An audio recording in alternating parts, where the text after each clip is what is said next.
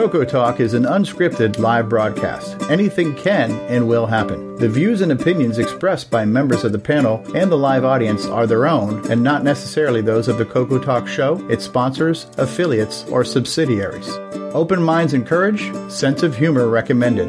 If any off color comments were made, we're sorry. Hi, this is Dale Lear, designer of TRS 80 Color Baseball, and you're listening to Coco Talk.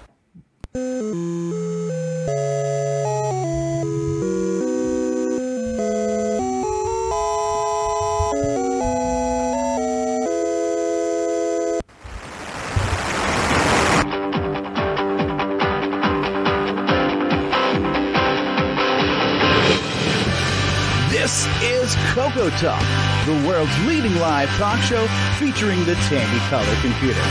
It's time to drop your socks and grab your real time clocks and let's rock.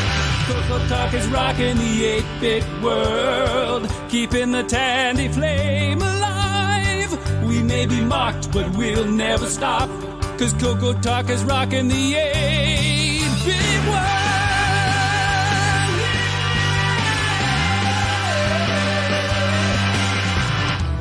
right, everybody, we're here. We are with you on episode 141, the first episode of the new century of 2020. And this week, we are going to celebrate our community. Is it a new century? A Decade is something like that. Big world, keeping the Tandy flame alive. We may be mocked, but we'll never stop. Cause Coco Talk is rocking the 8-bit world. That's right. We're here. It's a new century or something. Um, we got a great panel. And to be factually accurate. Yes, It's, a a, fa- it's more of a factoid. Well, if you want to be factually accurate, it's not a new decade. Yes. We've got a great Technically. panel. Hopefully, we'll have a decent show for you. We have a very, we have actually a special theme this week, but let's go ahead and jump in and introduce our panel as we have it now, and it could change. Um, but we have got Mark D. Overholzer. Welcome, Mark. Hey, thank you. Thank you very much. Glad to be here. And hey, it's a wonderful year so far. Of course, it's so only four far. days old. Ron Delvaux is with us. Hey, Ron. He's muted, but we love him. Yeah. All right, he's still muted. There you go. Ron Delvaux didn't want to didn't want to add to the um crosstalk. Mark Bosley's in the house. Hello, Mark.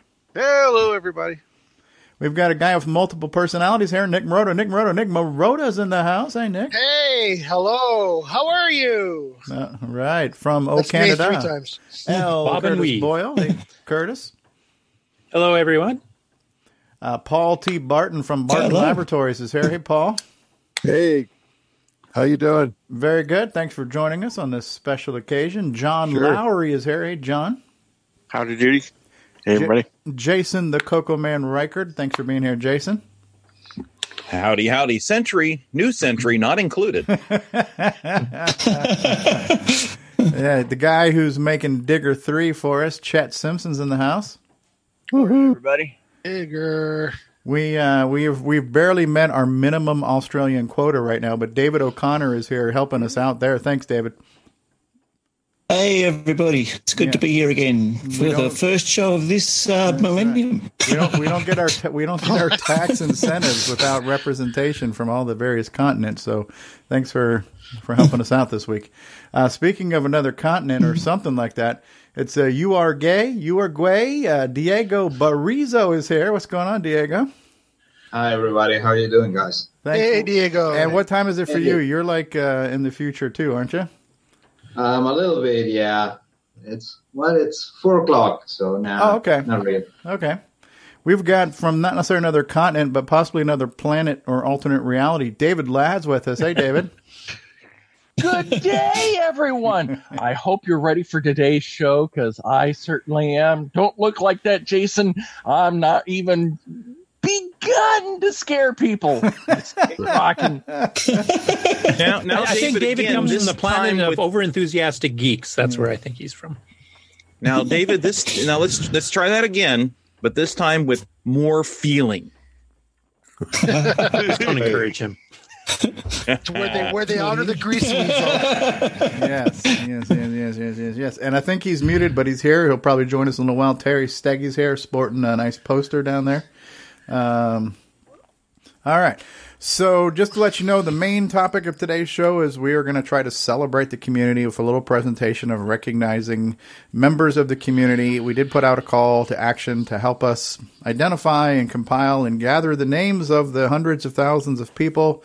And we probably done, you know, a reasonable job on, on, on capturing some of them. The, the good problem that we have is there's so many people um, doing so many things that it's nearly impossible to remember them all and recognize them all. But we'll do our best to get as many as we can. I just checked the Facebook group. We're just shy of 3,000 members in the Facebook group as of this morning, which is insane, right?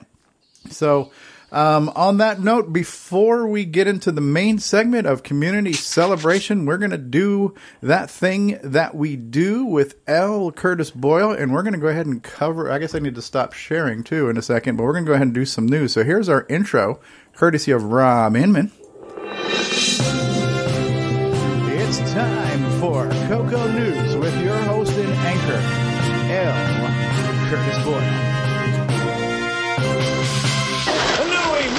And, And here I thought I was going to share nap time. Sorry, I was, I'm totally Take it away, L. Curtis Boyle. Okay, now I'm just got to figure out which desktop I want here. Now I'm really confused. I think this is the right news file, except the file name is misstated, and so is the head. Oh, yeah, I probably didn't change that. I kind of rushed it because I was over helping mom this morning. So, Okay, starting Brian Schubring. Okay, looks good. right one. Okay. Yep. Hey, first up, uh, Brian Schubring, the music man who he was uh, semi-regular on our panel here, has made the official announcement that the new run of MIDI packs for the Coco will in fact be made. And All I know David O'Connor and a few other people have been quite interested in this. Um, so he's got some details there. Now, have, have you been talking with uh, Brian at all, David? Like, have these has he given any more details since this initial posting from December twenty eighth? Um, no specific details on the MIDI pack. We've, we've sort of talked a little bit, sort of loosely about it, but um, yeah, I've just voiced my enthusiasm for it, especially with the new project. So, yeah, I, I have nothing really to add technically, I suppose. Okay. And for those that don't know, I mean, you can do MIDI out the Bitbanger port. Um, it does tax the computer quite a bit. This is actually one that has, has all three ports MIDI in, MIDI out, MIDI through. And there's some fairly professional software that was done back in the late 80s, early 90s that uses it, like Ultimuse and a few other things. So if you have MIDI synths and you want to write music um, on a Coco itself, this this is the, definitely the hardware pack to get. If you uh, want to run it with a disk drive or a hard drive or an SDC, you'll probably need a multi-pack or at least a Y cable to to run it. But Very cool. Now, now, just another quick dumb question. Uh, MIDI is basically a serial port. You mentioned that it's Yeah. Intensive to do it over the Bitbanger. Is there any hardware assist to do it on this way, or is it still is this just a better serial port and it's still CPU intensive? This, this is a real serial port, so you actually write a whole byte at a time. On the Bitbanger, you got to write every single bit out individually, and then time it at thirty-two thousand five hundred baud. Okay. So this is basically like an RS-232 pack, but changed for the special baud rate MIDI uses. But you get to do a whole byte at a time. So the, your computer's doing eight times less work, basically. Yeah, MIDI's the, the, the operating frequency of MIDI is actually thirty-one point two five Oh yeah, kilohertz. thirty. Yeah, so it's I, I said thirty-two point five Yeah. for some reason. Don't ask me why. Yeah, yeah, no, no, that's that's cool. That's, I, was, Very cool. I was just emphasising the point that it's very fast. That's I- I- when, when you get to the point of actually doing these here, uh, maybe we can do a demo with Ultimuse or something like that to actually show people kind of what it's capable of doing there, David, since you actually have a fair bit of experience with that, and Brian probably could too, and maybe a Brian, few yeah. others. Absolutely. Yeah, cool. absolutely. Set up a couple of synthesizers and actually do a live demo like we did last time, but using the MIDI Yep. pack. That'd be cool. Hey, so we'll look forward to that in the future once they're actually released. Now, this was an interesting one here. Carlos Camacho actually posted up that he'd found the patent filing for the case for the Coco One, and then the name it was filed under was a Bernard A. Gray, G R A E, if I spelled that right. Hmm. Um, I've never seen this before. I've never heard of that name before. I don't think it's even mentioned in, in the Coco book that Boisy and, and Bill did. So, had anybody else heard about this? And does anybody know if this was he also designed like in the, the later Coco Two, Coco Three stuff? I know he did some of the TRS-80s before this. I don't ever remember hearing about anything specific to the case design of the Coco One. he seemed like he's designed some No, other either. things too, though. Yeah. I I did a little research on him, and you know he designed some some other items too, different products. You know, completely unrelated to the color computer. Okay, so you're just a general designer, not specifically computer related then. Right. Was he? That'd be uh, interesting. We- if like he's still designer- around, it'd be interesting to interview him. I think to see, you know, why did he choose certain ways of doing things, etc. You know, Um, since the Green Farm terminal had the same design, it was probably you know we way predated the the whole Cocoa. Yeah, that's true. Even the uh, video text. Was he a general des- a general designer for different companies, or was he specific to uh, to Tandy? Or John, do I you know? didn't. I didn't do that much research on him. I'm looking some stuff up on him now to see if I can find anything. Uh, but I read something about him designing products back in '47, so he's probably not around around, or if he is, Yeah, he's predate. pretty old. Uh, Yeah, yeah, just yeah, real, right. Just real quick, I want to throw this out there too. Speaking of designers, and somebody we just lost recently, but Syd Mead, who had led did the design work for most of the stuff we saw in the movie Tron and Blade Runner, so he was kind of a futurist. Uh, he recently just passed too, so you guys just made me Yep. think about that. So Same same week as Chuck Peddle, actually. yeah, Hmm. Cool stuff though. These are neat things to to find. It just, this- just you know, you think you think we've heard it all, seen it all, learned it all, but we always unearth some new uh, artifact as time goes on. You know, so it's really cool. Yeah, agreed. yeah, yeah. You had another comment, David, or No, I was just I was just in agreement. okay? Okay, next up. Uh, Paul Thayer, um, he had posted a uh, disk image a while ago about putting all 64 colors on the screen so you could see, you know, what the different shades are for RGB and what the different shades are for composite if you're designing a game or, any graphics interface type thing. But he was having a little bit of, you know, flickering and stuff, and that's usually due to the timing when you're changing your palette registers. If you do it in the middle of a scan line, you'll get this little glitch that the GIME throws out. So you have to time it to be in an H-sync blank area or a V-sync blank area. So we uploaded a fixed one now that is flicker free on the real hardware. And you, the one thing to note here is if you're running emulators, that flicker doesn't happen. Like VCC and MAME, neither one of them will do that correctly. So if you're writing software on an emulator and you're changing palettes midstream, you know, get more than 16 colors on the screen at once, you could be causing all kinds of you know, flickery, you know, dots and stuff appearing all over the screen, but not know it if you're only dealing with the emulator. So it's always good to test with real hardware. But anyway, he's got the fixed one up here. If you guys want to, you know, grab it, it'll display all 64 colors on the screen at once. You can kind of go through ones one one you like, and then you can also do your RGB versus composite because you can just switch the mode and then pick you know, pick you know mat- colors that match as close as possible, or maybe you can come up with an alternate set for the. the Yeah, I think type. wasn't it Rick Adams and Dale Lear had done one of these for the Rainbow way back in the day too, when the Coco Three first came out because nobody knew Yep. what the colors were, and I think in the book it even had like a little chart with little lines that you could fill in the blank and what you Yeah, you wanted to fill in the call the, colors to name them yourselves, which is the stupidest thing if you ever Yes, think about exactly. so that is the only ones cool, that though. everybody agreed on was like gray, black, and white. You know, blue, sky blue, ultramarine navy blue, blue, yeah. Windows death screen blue. I mean, there's just a bunch of them. So black, less black, lesser black. I, do know the one you're talking about, Stevie, was back from the I think the October '86 Rainbow. Yeah, but that one actually did have some glitches on the screen because people hadn't quite learned that palette the, timing the yet. sparklies, or was it just this yeah, time? I, I think I can't remember if it's like glitched, like live, where the dots flickered on off, or if it just had a couple extra dots on the screen that weren't supposed to be there. Anyway, this was a nice clean one. So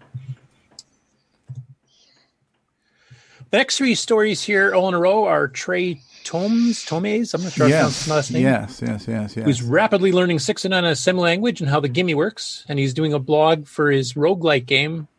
He's got a lot of working code and uh, some screenshots of his multi-windowed view here.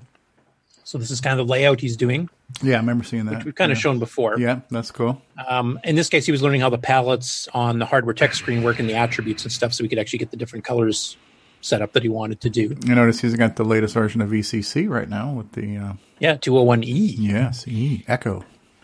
Okay, and fiddling there. That's when he finally figured out how to get black to work properly. And then he's using uh, a palette called Dawnbringer. It's a 16 color palette that's supposed to be a, a pretty good standard for some types of games. okay. And there's Ah. a later screenshot where it's actually starting to you know draw the the walls and stuff and doors and Yeah. hunger status in the corner. Neat, neat, neat. So it's going to be kind of a windowed version of Rogue with on-screen stats on the right-hand side, and then maybe a little status bar in the bottom, like you've just been hit Yep. by a monster or you found a treasure or something like that. Now that's cool. Yeah. Yeah. Yeah, it's very cool. Scroll back up to that picture audio. real quick too, because I just oh, there's the oh. color palette. Yeah. Um, go back this one first? Yeah, like that little picture there with, you know, this text based drawings. I just remember some of my earliest memories of playing computer games where things literally were just made in text. And it's- especially like your classic text adventures or, you know, ASCII graphics. But there was a time when you, we had to use our imagination, you know, and, and sometimes that was more powerful. It was like what the computer couldn't do and what we augmented it with our own, you know, imaginations made the experience still pretty cool, you know. So to see Yep. these kind of layouts just ta kind of takes you back to the time where, you know, all we saw was an asterisk on the screen and, and, and we were happy, you know. The original augmented reality. Pe- People say the same sort of thing about reading a book versus watching a movie. yeah. You know, like yeah, the book Yeah. is you got to use your mind in the book when you're reading the book. Yeah. You get to picture your, your world the way you want to hear it fe- or see it, as opposed to how some director decided it's. yeah, Gonna be. yeah, yeah, Yeah. yeah, yeah.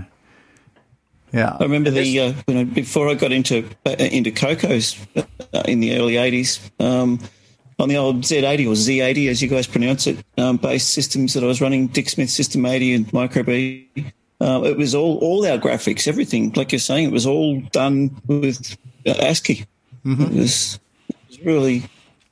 Right. Yeah. Um, Nick Marentes were here. We talk about that because I mean he did some of the games back in the day for the Model One using the what is it, one twenty eight by forty eight black and white graphic blocks. Yeah. I think Nick is here. He's muted. uh, Yeah. Hey, yeah. Nick. oh, Nick. there, yeah, there we go. Good of you to finally show up, Nick. I mean, hi. yeah, Just you, you mean you mean wake up? He's- Crikeys. Yeah, he, had to, he had to get through all the bushfires first to get here. Yeah. Anyway, we're talking about Paul Thayer's uh, color demo here. This actually is a screenshot of it in, of a, in all an emulator. Four colors. Okay, yeah, yeah. Like as you get towards the bottom, it becomes like shades of pastel. You know, it's Yep. just like now, this one here I can recognize. This is the composite video set. Ah, Because basically, the way composite works, you get 16 basic hues, 0 through 15, and then you add more white basically to each of the colors. So you get blocks so it of gets 16. lighter. Gets lighter, yeah. Which is completely different than how RGB does it. And it's, Coke is one of the few computers that actually made them completely different, except a PAL. PAL in Australia, I think you guys are composite and your RGB is the same color set, is it not? Yeah, yeah. Well, we still have the same GIME chip, so it's inter- internally it's still creating that NTSC composite, but they're disconnected, and we then pipe the RGB through a separate uh, composite PAL converter, and therefore we get composite that is based on the RGB colors, not the internal GIME NTSC composite. Which is a much The simpler advantage system. with it, though, obviously, is it's, it's a big advantage is much better quality composite signal too. Well, also the fact you have Yes, yes. consistency. You only have to write from one color set for your game or program. Whereas Well, in, the, that's in the right, states and. Canada, we had to like you know, you know, select RGB or composite, and the colors don't exactly match, and some of them don't even have corresponding matches. Period. So you have to kind of guess. So it doesn't look And- the same on both. No, and, and I think that the composite boards uh, that were in the PAL units probably aren't fudged in order to make artifacting like it is in the uh, in the NTSC, uh, because artifacting doesn't work in, in well, not the proper artifacting doesn't work under PAL, so they, they didn't do that that fudge that Tandy did to get the red and blue colors work properly. Yeah. So hence we get a clearer, Yeah, get- we- cleaner RG, uh, composite. Yeah. Yeah, much cleaner. Yeah. Actually, we'll go into a little bit of discussion on, on RGB and stuff there a little bit later after the news. I know there's been some questions from some of the people in the Amigos uh, community that are doing the Coco show, uh, people that have newly gotten Coco 3s, and some of them are interested in using the SCART solution. So we'll talk to Jason about you know what exactly that does, how it works. Terry Steen saying to are? you Australians that you all should just move to America. no, we, we got the NTSC composite here too in Canada, so the struggle is real. Yeah, yeah, yeah. The uh, background, my Matrix background running on there is actually running live off my Coco 3, Hell Coco 3 now straight out of the um, composite output. Yeah, it looks good. and It's 80 colors. You do know that Yeah, NTSC little- stands Yeah. NTSC stands for not the same color. Yeah, never the same color. Yeah. Or never the yeah, same or color. never the same color. Yeah, yeah. Yeah, I, I think I do understand why Tandy did that. I mean, when they originally produced the Coco One, the VDG was supposed to just have P mode four as a black and white or green and white or green and black mode. That was it. It wasn't supposed to have color. Then everybody discovered this artifacting worked, and I think they did all this crappy composite stuff specifically so that artifacting colors were backwards compatible because otherwise they would have killed off a lot of the previous games Mm, on the Coco crap. 3, you mean? Yeah, for the NTSC market because everybody was using that mode, whether it was Tandy or third party, it didn't matter. Yeah, yeah. That was by far more popular than the, the standard four color pastel things. Yeah, oh, yeah. So A lot I'm of computer that's why they systems were doing that too. A lot of Yeah, uh, Apple. The Apple was notorious for that. right. Yeah. Right. Yeah, the Apple twos. Anyway, this is his second blog post. Um, going through that palette, he's you know kind of updating the palette thing, and this is where he starts to discover you know that you know palettes are, are a little bit different. uh, I think that was on the third one actually. Let's go to that one. Oh, a little plug for our show there. Where is this from? This is his blog. Okay. okay. Cool. So here's where he discovers the fun of RGB versus composite and the fact that the colors are totally built the op- opposite directions from each other. Like one's based on that base 16 hues with a bit of extra luminosity white added, was RGB is based on literal RGB signals. So here's the uh, original composite one where he's got you know nice grays and greens you can see, and this is what it looks like. The same exact same settings if you switch it to RGB, so you can look like color seven goes from this light gray to red to this bright red. And if Oh, you've yeah, seen, right. if you've Far ever out. selected the wrong monitor type in the Coco Three, like if you see somebody tries to do like a grayscale s- box or something like Mm. that, it'll come out pink and red because of the difference. like it's grotesque. So as he put it, my beautiful palette is ruined. Mm-hmm. So then he goes through and does a translation. And now I will give a plug for Eric Gavriluk here because he did some research, and Nick, Nick's used this, and I've used it in the latest version of NitrOS-9 EOU too.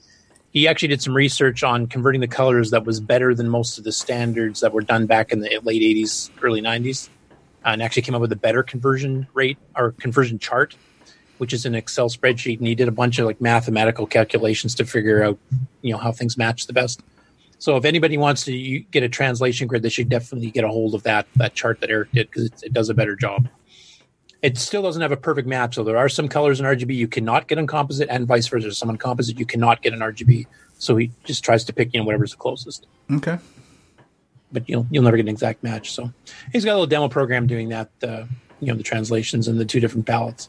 It's cool stuff. So yeah, I'm really looking forward to his game because I'm a big fan of Rogue and Hack and some of the, the games of the similar genre and having this you know, multi-pane window thing with the different areas, and different colored text areas, actually fancying it up a bit for the Coco. So that'd be cool. Next up, and I'll, I'll let John talk about this one since it's his video. I'm not going to play the whole hour long thing here. You guys can enjoy it on your own. Um, but you were doing some uh, hardware fixes and upgrades, weren't you, John? Uh, yeah, I uh, I bought this Coco last summer, and uh, I uh, turned it on. And, you know, when I bought it, it said not tested, and I'm like, ah, it'll work. So I got it and I plugged it in, turned it on, and there was a bunch of zeros on the screen. And uh, uh, so I talked to a bunch of people in the Facebook community, and one guy in the Facebook community pointed out that you know when you turn the Coco on, it fills the screen with spaces, which the ASCII value is 32. Well, if you look at that in binary, there's just that one bit to, for the value 32, and the rest would all be zero. So memory locations 400 through 600 would all have 32 in there. But I'm looking at the zero character. If you look at the ASCII value for zero, it's 48, which you subtract the 32 from the system putting in spaces, that leaves 16. So that's telling you which chip is bit, you know, bit zero, Is there bit one, be bit two. quiz later on in this whole math formula? 'Cause you no, but I'm just me, so- well, I'm I'm just Okay. about done. but, but um, so you know, bit taking zero, notes. bit zero is one, bit one is two, bit three is four, bit four is eight, bit five is sixteen. So sixteen plus thirty-two is forty-eight, which is why I was seeing those zeros. So the fifth chip over was the one that was bad, and after examining that chip, that's where I found the uh, the broken uh, pin, and I just globbed a chunk of solder. If you jump to about 19 minutes in, I think that's about It's where. good to see that Popstar Pilot runs on on the Mac, as I see. Oh yeah, it runs like a top. Yeah. so yeah, this is the spot where I uh, Finally, some good software running on a. Mac. I threw. I just threw it on just to have something Coco going on in the background there. That's my personal Mac on the left there, and that's my work Mac on the right. I have to say, I was playing Digger 3 on the Mac on the emulator last night, and it was doing pretty good. I, I played a lot better than Stevie did on the real thing. On uh, on a PC or a Mac. I think I, I think if I feel a sneeze coming on, screw you. Uh, Not really saying much. I think Level 5 only. Hey, Stevie, the takeaway here is, is you can figure out from what's displayed where the problem is. Yes, yeah, I understand binary.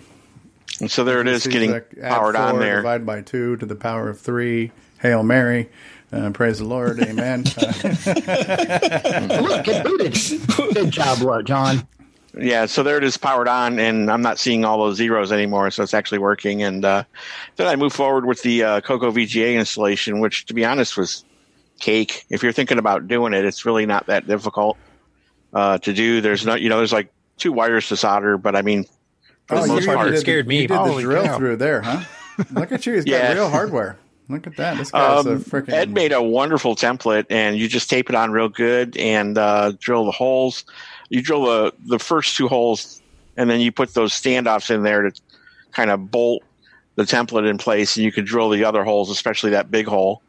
Uh, but yeah, it was pretty easy to get through all that there, and uh, um, the whole installation was fairly simple. You know, it's just unplug the VDG, plug the board in, plug Mhm. the VDG in, and you're done as far as that's concerned. Mount You know the you board. wanted your warranty. well, well. Hey, Now, you, you nice had a bit of a glitch here, didn't you, that you kind of worried you at first? yeah. When I get done and put it all together and turn it on, I, I get nothing, and uh, then I took the case back off and I pushed down on the uh, uh, Coco VGA board, and it kind of popped out. And I'm like, yeah, yeah, it wasn't seated properly. I basically just, I had to push. I was afraid to push down. I didn't want to crack the motherboard, so I put my hand underneath and pushed down, and that got it to seat properly. And uh, when I turned it on, it worked, or it was still in composite. I still had the composite cable connected, and I was on channel four. So I turned it on, and it worked. But then it dawned on me, oh yeah, I need to put the Coco VGA cable in and switch it to VGA. so I was like kind Yeah. of laughing at the end there.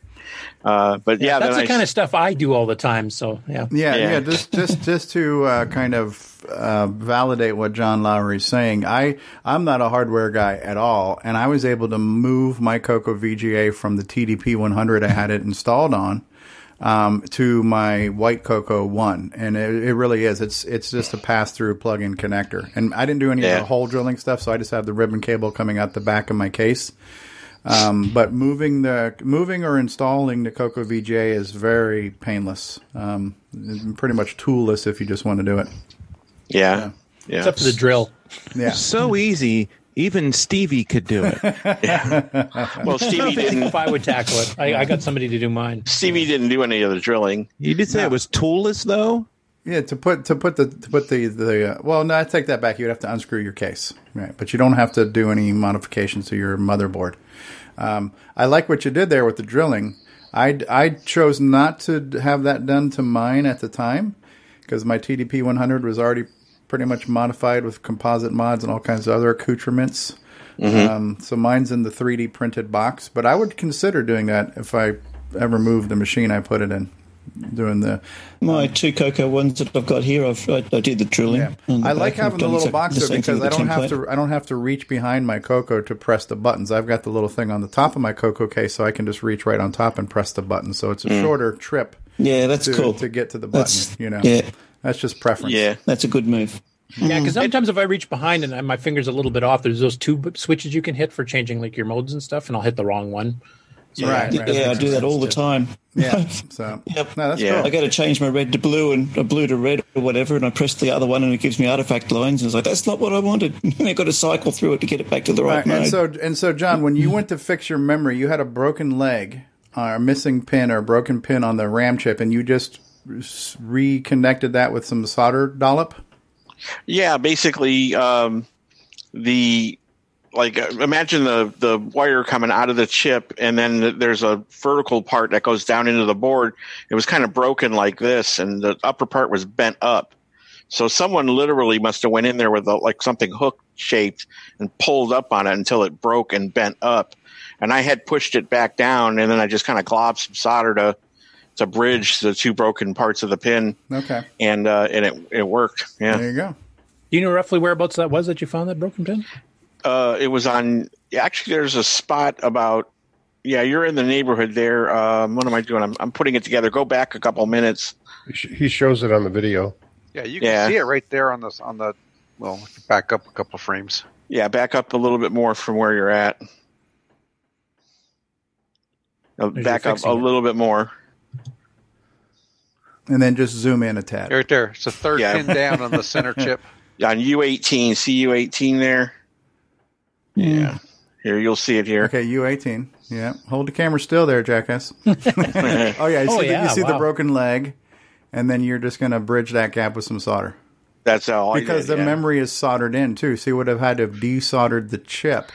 I had So- it turned upside down. I bought a desoldering iron Yeah, and yeah, everything, yeah, yeah, and yeah. I was I was leaning over the board ready to start desoldering the chip, uh, and then I thought, you know what? Let me just flip it over, and there's that's what I'm doing right there right now, is uh, just putting some solder on that one pin, and Do you have uh, an LED coming from your soldering iron itself? yeah, it's got like two or three LEDs on it that kind of illuminates. Oh, that's while cool. it's- Oh, that's cool. helpful. Very helpful. It's a good was idea. nice, I like that. Hey, John, Yeah, another thing that's get a good bit- for repairs like that is if, if you have through hole components and you trim the leads on them, keep those leads because you can use them to like bridge gaps. If you Oh yeah, I've seen that. Absolutely. Yeah. yeah, yeah. yeah. Yeah, Just I've, do that I've watched time. a I bunch of uh. I've bunch of, watched a bunch of retro channels where they've uh, you know like Jan Beta and uh, Adrian Black and some of those other guys out there who've done work on various computers, bringing them back to life. So yeah, I've I've learned about that trick of keeping the like like if you clip a resistor lead short or something like that, you save them for bridging Very cool. uh, broken traces and stuff like that. Yeah, Cool stuff. So this was one of your first retro hardware tinker projects?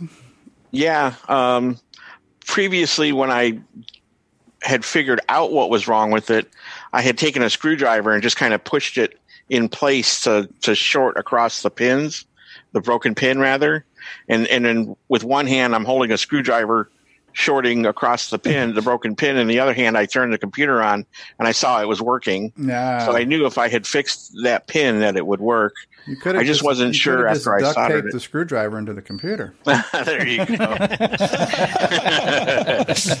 That sounds on, like man. a Curtis move. That's that's it. That's even too advanced for me. Um, Didn't even think of that. Yeah. No, Oh, yeah, no, I That's was- a bit of a ri- that's a that's a bit do of a risky a- move with a screwdriver too, because if you accidentally short the pin next to it to the wrong one, you can uh, do some serious damage to the chip. I was very, very careful when I did it to hold it such that I was just bridging the broken pin, and I, I made sure I wasn't touching anything else other than that.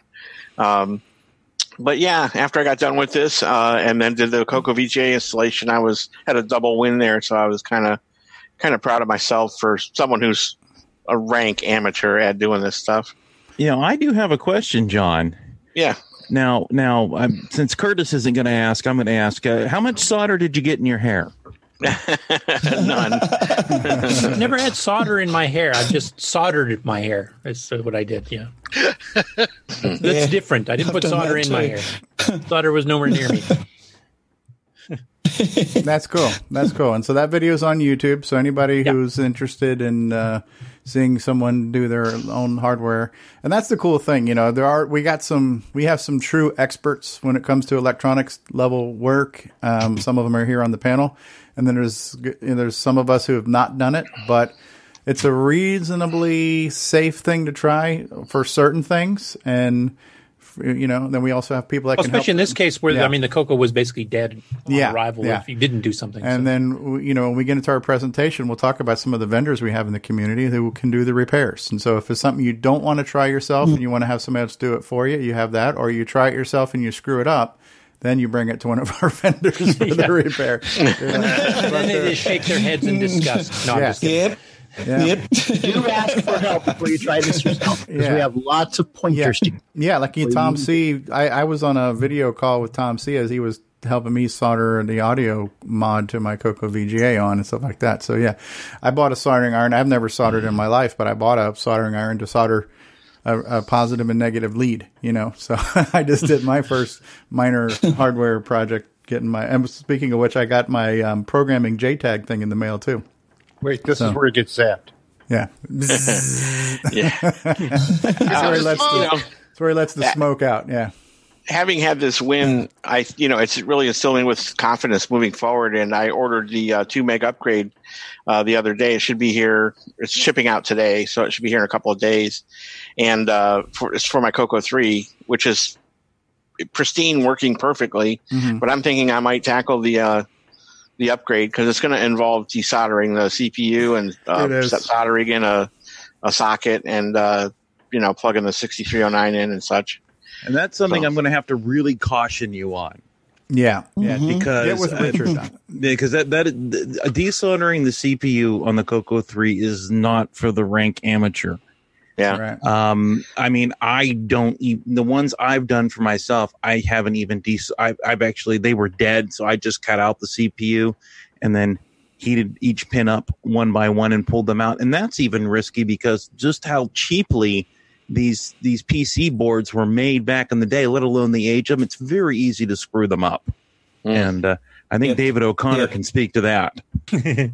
Absolutely. we have uh, adventures with Prizer.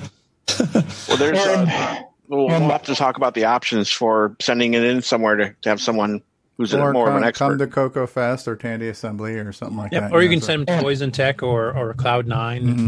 Yeah. And and I'd like to give my input even when you do have the proper tools because of the how cheaply the Coco 3 motherboard was made. It is still easy to pull up the traces with the proper Fa- tools. yeah. So I think I just said Far that, but easy. okay. Yeah. Mm. Well, David just got back. David was uh, out. Oh, David, I'm sorry, somewhere. David. Did we wake you? Yeah. Uh, Hello, everybody. Hey, Brian Schubring is here. Um, Oh, great. Now we got I think you need a lozenge. Uh, Kevin Holloway is asking, does anybody use lead-free solder? No, can't stand this No. stuff, but I never will. Especially, especially with this old stuff, you really don't want to mix the two if you can help it. Yeah, try not to. Yeah, because that, that, that bad things can happen. It's the most unreliable garbage. It really is rubbish. It's the worst thing they ever pulled. Is that stunt getting rid of lead in solder? Besides, the lead tastes good. Yeah, well, unfor- unfortunately, you know, you know, we're talking about we're talking about vintage stuff, and yes, you want to use the leaded solder for working on your Coco and the vintage stuff. Yeah. Um, you know, working in the electronics industry, yep, you know, le- you know, basically, we had to switch to lead free at one point because we even to s- ship things overseas to like Europe and stuff, we have to use lead free, and it has got it has gotten better.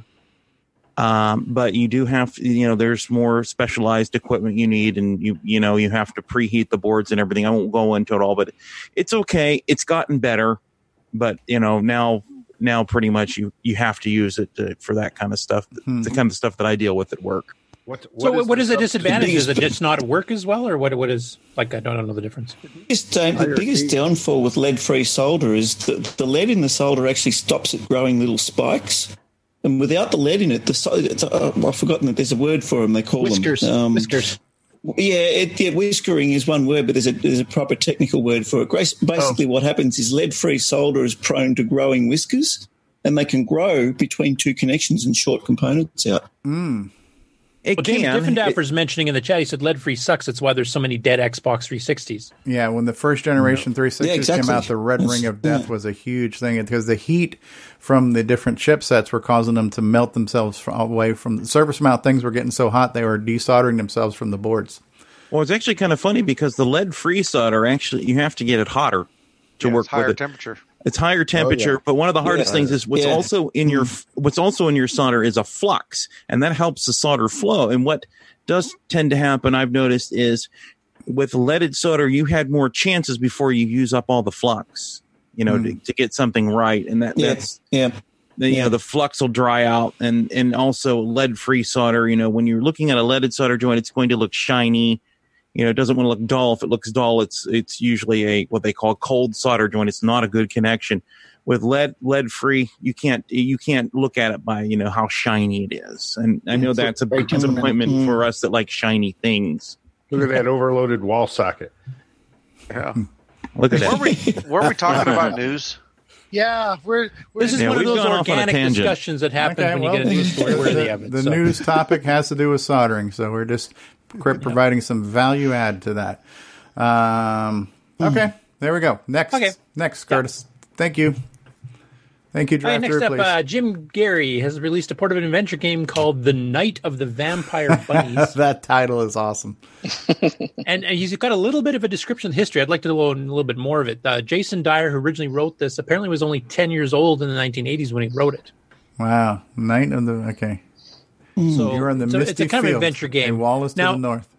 I, I don't know where this guy came from. Was he a Coco or MC10 guy back in the day, or a different platform, or you know what the history is? But you know, porting a 10 year old's game was kind of an interesting thing. So, Jim, if you want to write in and And not only kind of let us know the full history. what I don't know if Jim is doing this or if the game if Jim's port added this, but the fact that they're inverting that line and it's inverting the text and, and the numbers and zeros, there's no way to print that much inverted stuff, so you kind of have to reverse poke the screen. So if somebody was doing that at ten years old, that's pretty cool. Yeah, I don't know if that is or not because I know Jim has got that routine he uses in a lot of his games. He just has this little subroutine he uses all the time. But All right, no, that's neat. Uh, that's nice that it kind of breaks up the chunks of text, so it's not just a blur of green. You know, you've got these like Yeah. dividing and it kind of separates where your moves are, so you can kind of see Yeah, yeah, yeah, yeah, yeah. At a glance. And my last news story here. This is from uh, Ben Drakes, our VR Coco guy and Dragon guy. Mm-hmm. Um, he, we demonstrated his uh, game. What was it called again last week? Ah, Beetle. yeah, and he's got a new one he's working on. He's calling it Project A for now. Okay. Now I had to mute sound because there's a soundtrack in the background. I don't know if it's copyrighted, so I don't want to get a ding for it. Ooh, look at this. We got torches lighting. That is cool. Oh, oh, look at that. Oh, the counts of Dragoria have gathered at the site of their. Does that say drag Drago Dragoloria? Dragoloria. Okay. Yeah, so it looks like it's going to be kind of a text adventure game, but with some you know low res Semi-graphic graphical stuff, animated yeah. elements.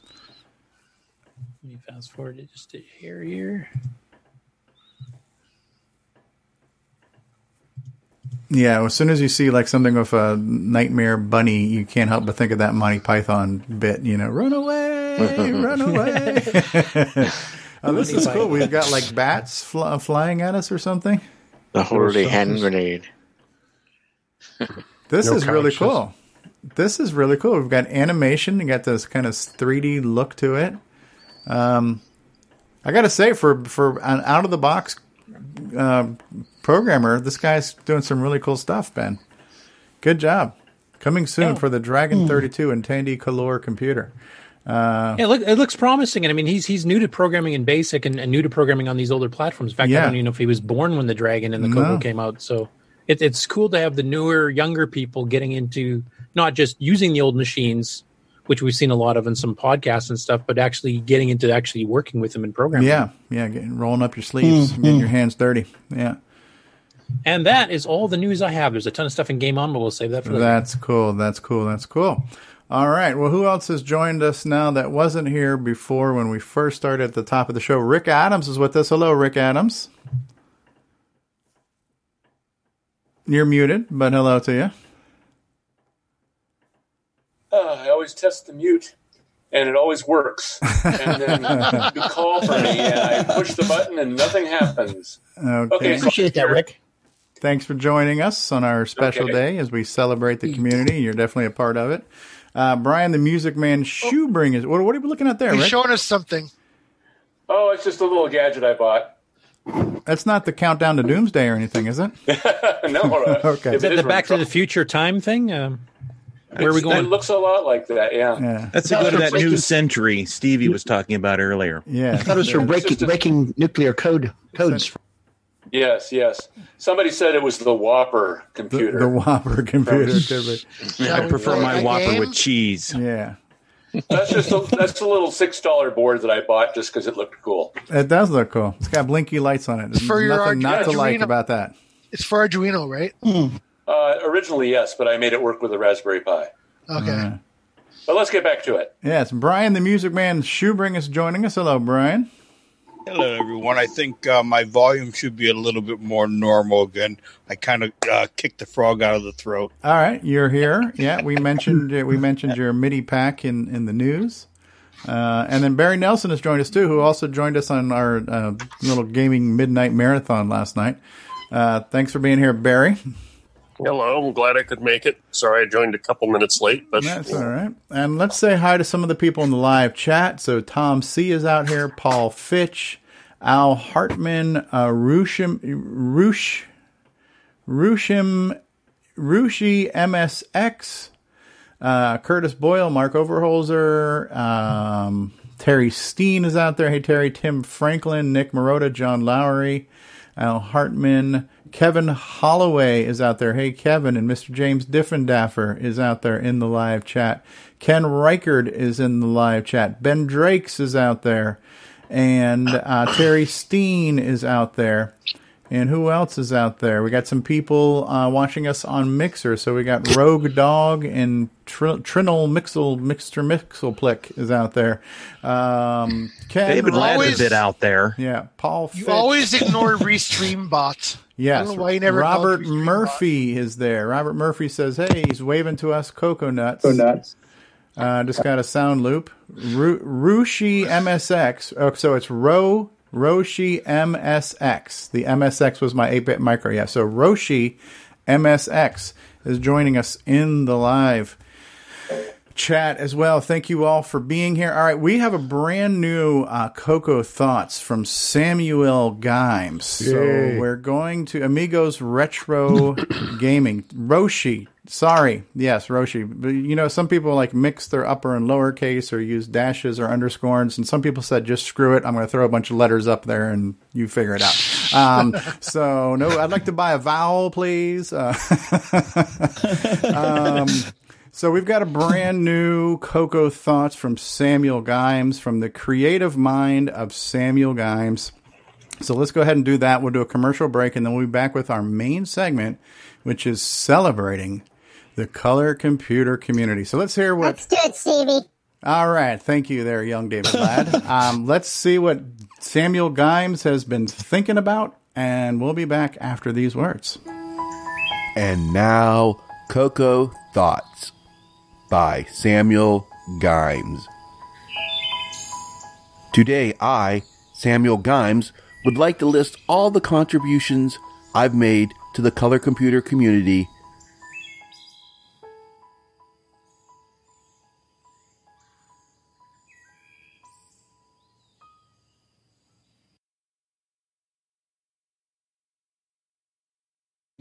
So We'll get on I, just the. I wasn't sharing sound for the benefit of those on the panel. The people Yeah, on the thank you live very much stream- for that. Well, listen, screw you, Nick. All right, so um, A lot of love in this room. for the benefit of those on the panel, we're going to play Coco Thoughts again, and then we'll take this commercial break. So we'll be back again after these words. And now, Coco Thoughts by Samuel Gimes. Today, I, Samuel Gimes, would like to list all the contributions I've made to the color computer community.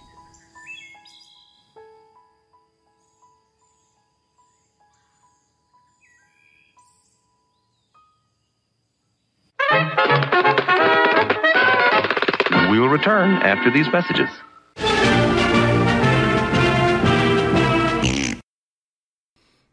Hi, I'm Terry Steen, author of Balloon Fire and other amazing games on the color computer. And you're listening to Stevie Strow on Coco Talk. At GSoft, we make games for the TRS-80 color computer, TRS-80 MC10, and Dragon computers. Our basic games cover the range of genres from arcade to text adventures to simulations to 3D dungeon crawls. This is our latest puzzle game from Japan, Fruit Panic. So come on and drop by our website and download our latest games.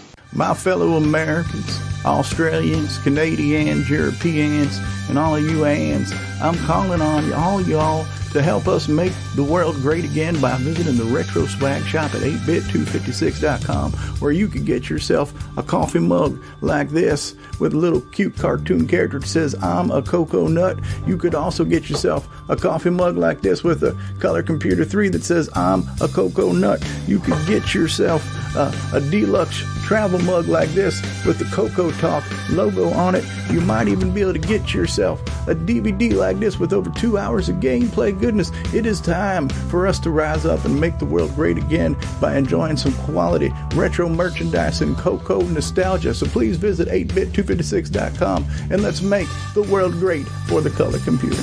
Thank you very much. Coco 2's got personality, lots of practicality, fun, it's sensational, learn it's educational. Coco 2's expandable, so easily commendable.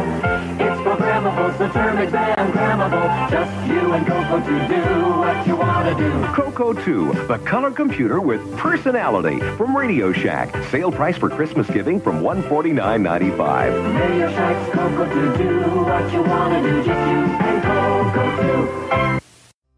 Coco Talk is brought to you in part by Placeblex Dietary Supplement. Placeblex. We think it works, so will you. Tired of switching your joystick between the left and right port? Want to change between different controllers? Well, Joey has got you covered. The Joey Controller Switch. Take control of your controllers with the flip of two switches. Order today at cocoman.biz.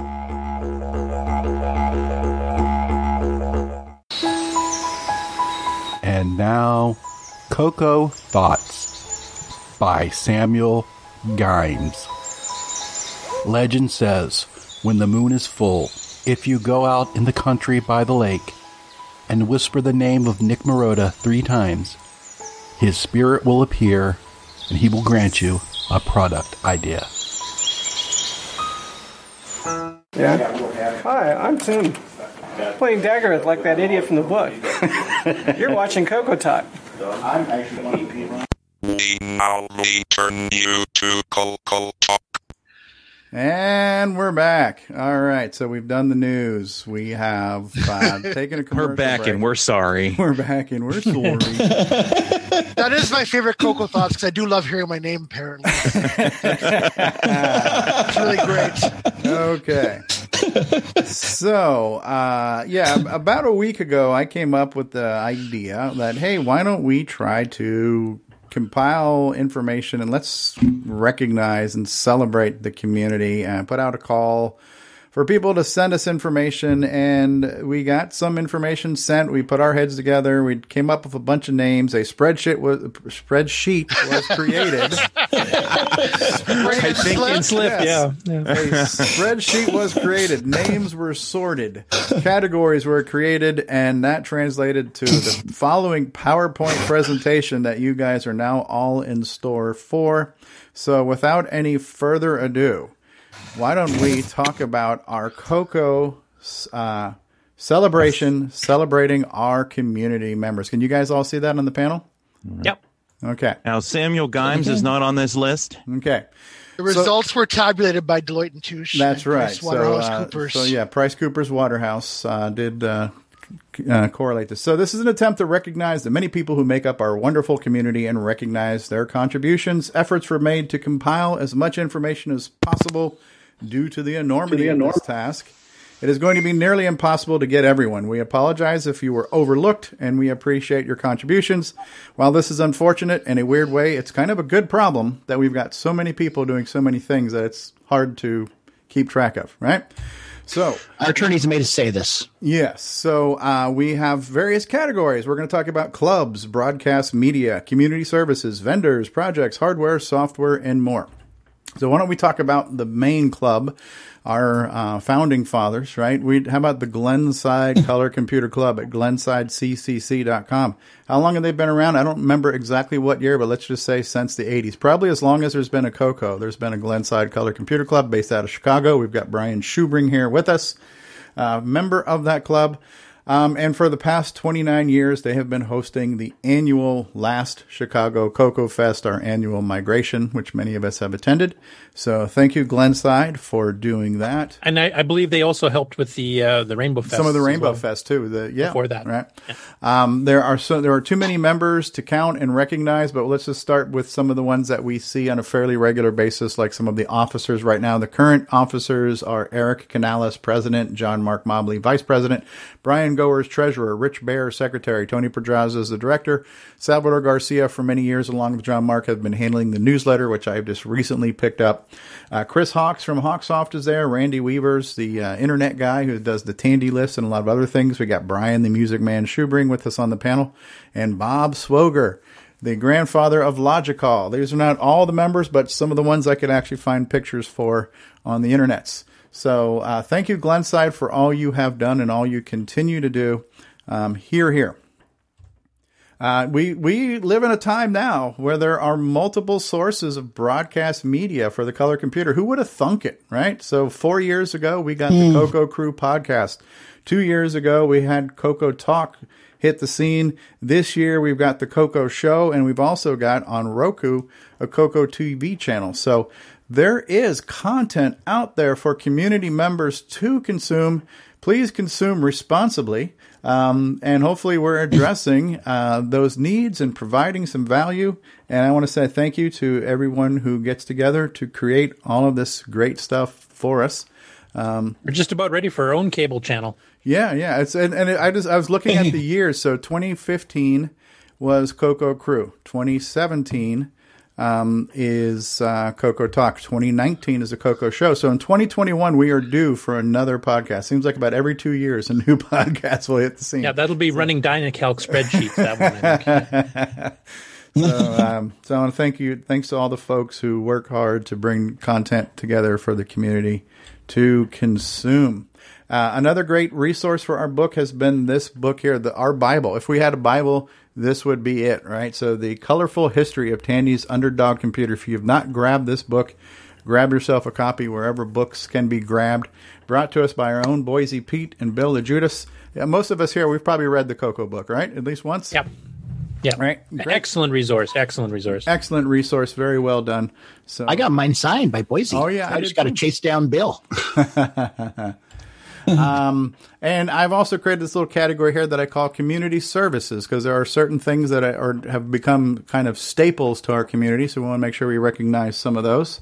First and foremost would be the Color Computer mailing list. Most of you have seen the list or heard of the list or been on the list and possibly still read the list.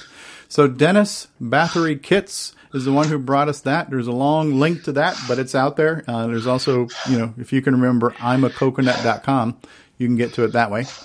Who's is heavy breathing right now? Anyone? Anyone? All right, everybody just hold your breath for the next 45 minutes, will you? Okay. so we have the probably one of the longest lasting uh, resources to the community has been the Coco mailing list.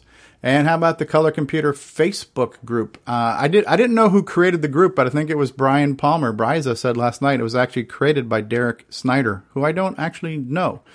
Um, but I checked the group this morning. We are at 2,900 members. We're just shy of 3,000 members in the Coco Facebook group. That's pretty Yay! impressive, you know? So that's pretty good. Another one of our community services, the Color Computer Archive, an incredible community service, right? Brought to us by Guillaume Major, right? So you know about that site. If you don't, now you do.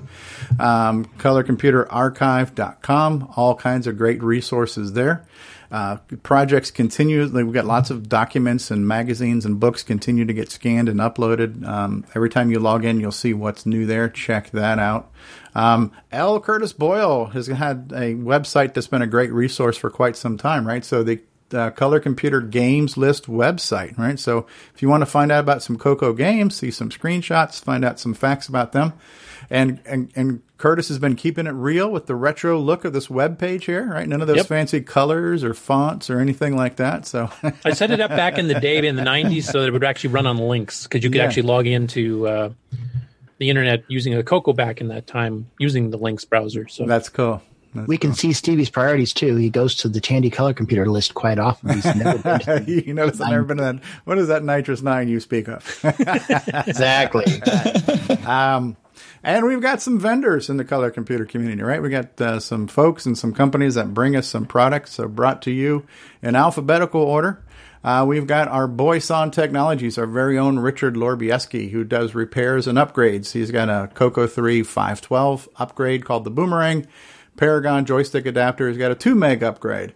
Triad 1 megabyte hack that you guys were talking about a week or so ago that, that I think Paul Barton had done. Um, a Guardian Shield buffer board. He also says he provides dumpster fire management. So that's another great service that, that Richard has been doing through the community. And you can check him out at boysontech.com. Cloud9 Technologies, probably one of the original uh, companies since the you know post Rainbow. There were a lot of companies in the days of the Rainbow, but in the aftermath of the Rainbow, Cloud9 has been here for gosh, well over twenty years, right? So uh, Yeah, the 90s. yeah, from the '90s. So all your repairs and upgrades, he sells refurbished Cocos in quality condition. You got all kinds of adapters. So the list goes on and on. For those of you not familiar with Cloud9, they're you know they've been around forever, and their website is cloud the number nine tech.com. You can get CPUs, you can get protectors, memory upgrades, all kinds of cables, um, you name it. It's And there. drive wire cables, all kinds of stuff there. Yep, yep, yep. Uh, our very own Coco Man, uh, Jason Reighard, has got his own website, cocoman.biz, where you can get yourself a switcheroo, a Wallaby cable, a Joey controller. And I, I was looking for the Kookaburra. I didn't see the Kookaburra on there. I would have screen grabbed that too. Yeah, the kookaburra needs to be added to the site, but present, I'm here. All right, Jason is here. So, uh, cocoman.biz, another one of our vendors out there. Uh, Brendan Donahue and the Coco VGA project, very cool thing, right? Clean VGA output. You saw, uh, we saw John Lowry installing his today, right? So check that out at cocovga.com. Uh, Carlos Camacho has the Color Computer Store. He's got RAM badges. He's got souvenirs that he brings to Coco Fest, like uh, Motorola souvenirs, Coco souvenirs. Uh, Car- uh, Carlos also does a lot of scanning. He scans and he finds a lot of obscure um, magazines and, and news articles and things like that. So uh, Carlos Camacho out there, colorcomputerstore.com. Jim Brain and Retro Innovations, right? He's got the Coco Flash dual uh, processor uh, doohickeys, uh, cartridge extenders, cartridge cases, memory upgrades, extenders, and uh, new things that have yet to be conceived and invented. Yeah, his website is go the number four retro or store.go the number four retro.com. There's our retro innovations. Ed Snyder and the Zippster Zone. Too many products to mention, but we'll mention some of the ones that we're probably the most fond of, like the Coco SDC, the Mini Must MPI, the Mega Mini MPI, the Coco Mech keyboard, the MCX 128, the GIME X. He's responsible for part of the Coco VGA and the Coco F, uh, Coco 3 FPGA and more. So check out Ed Snyder at thezippsterzone.com. So those are some of our vendors that, and I, I, can, I consider these guys vendors because that's the primary thing they do is they make and sell specific things. They're not um, all over the place with that.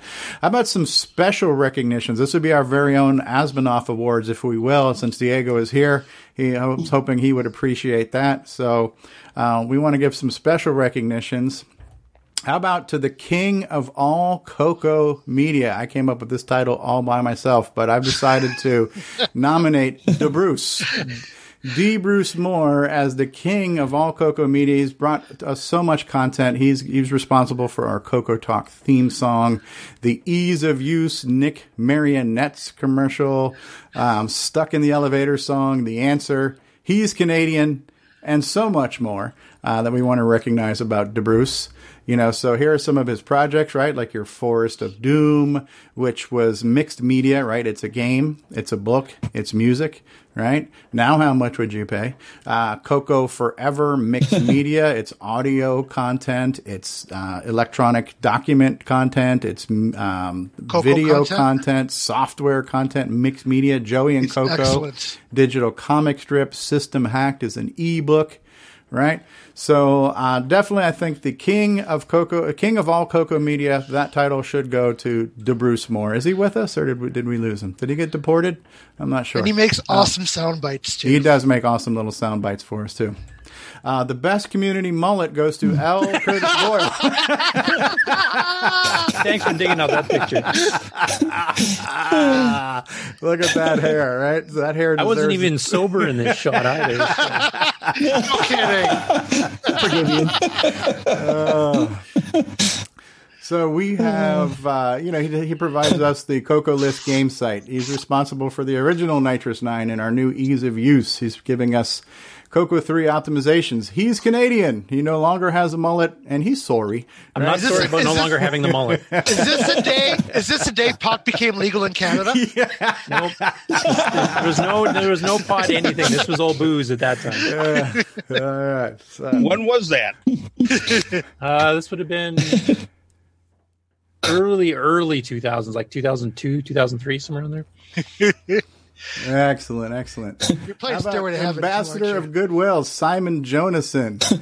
All right, so Simon gives us mad demos. He helps the community. He's helped with Bouncy Ball and Timberman and Run Dino Run, and he did the Coco Fest demo. He's brought us the SG Edit utility and so much more. So we wanted to give a special shout out to Simon Jonassen.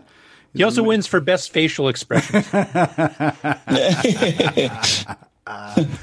Absolutely. Uh, I, I, I would be remiss without mentioning our, our resident artist, Joel M. Adams, who actually happens to be a product of Rick Adams as well, but uh, one of the many products that Rick Adams has produced.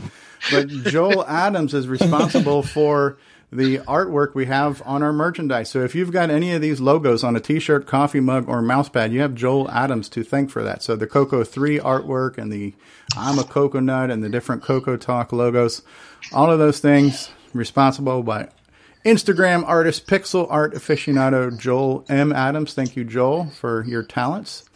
Um, Jim Gerrie is the MC10 ambassador. Right, too many games and ports to count. He is an inspiration. He's the best thing that ever happened to the MC10. So Agreed. Thank you, Jim Gerrie. Um, here's a little section I put together that I'm calling some of our gaming gurus. So we got some some of you guys here here on the panel. So let's recognize some of those um, guys. Like, how about Chet Simpson? Chet, I, I found this. I got found this picture of you on your Facebook Whoa. profile, dude. What do you think of that one there, man? So Chet Simpson's currently giving us Digger three, and he's been really helping out the community with uh, talking about coding Chet's muted. sharing sharing his knowledge of the Force in 6809. You like that picture there, Chet? Oh yeah, I'm gonna find you at Coco Fest. huh? I, I went to your That's Chet. Facebook page, man. I had to find something. So. That's Chet before he found marijuana. Um, Seriously, he looks like a I kitten. actually, I, I actually have a funny story about those glasses. I'll tell you guys later. okay. looks like a hitman. Then we got John Kowalski, our sock master, right? So he's brought us the bouncing ball demo, uh, Twilight Term, Donkey Kong, DK Remix, DK Oh, Junior impressive. Remix, and many more. High color thank- too. What's that? High color too. High color too. It's too too many, but this was mostly gaming related here. Uh, Nick Marionettes, Nick Marentes, who has brought us Popstar Pilot and bringing us Gunstar and Waterfall and our Coco 3 palette hacks and all of his blogs he's done for us and all the cool segments he's brought to Coco Talk. And and he's here helping to make sure we get our Australian government tax breaks. So thank you for representing Down Under, Nick Marentes. Eat your We Vegemite. need ours. We still need ours, isn't it? right. He makes our show more professional. He does. he brings the pro to professional show. So Thank you and good night. He Puts up with our cost in Australia jokes. all right. Uh, Rick Adams, thank you. You're too kind. He has brought us Temple of Rom, Shanghai, Bomb Squad, Omnistar, Temple of Rom 2, and he's just a great all around guy. So thank you, Rick, Yay, Rick. For, for gracing us with your graciousness. He's holding up his little number and some some guy called Steve Bjork. I think he's done a project. Uh, Can anybody He's name up-and-coming something Steve done? I, I was looking for anything he produced. I came up with something called Audio Spectrum Analyzer, high res joystick interface. Did he do anything else? Uh, maybe Didn't he, uh, Sun and Didn't he support that highway? yeah, I think Steve. I think Steve did about two or three Coco games, but uh, you'd have to really dig hard to find them.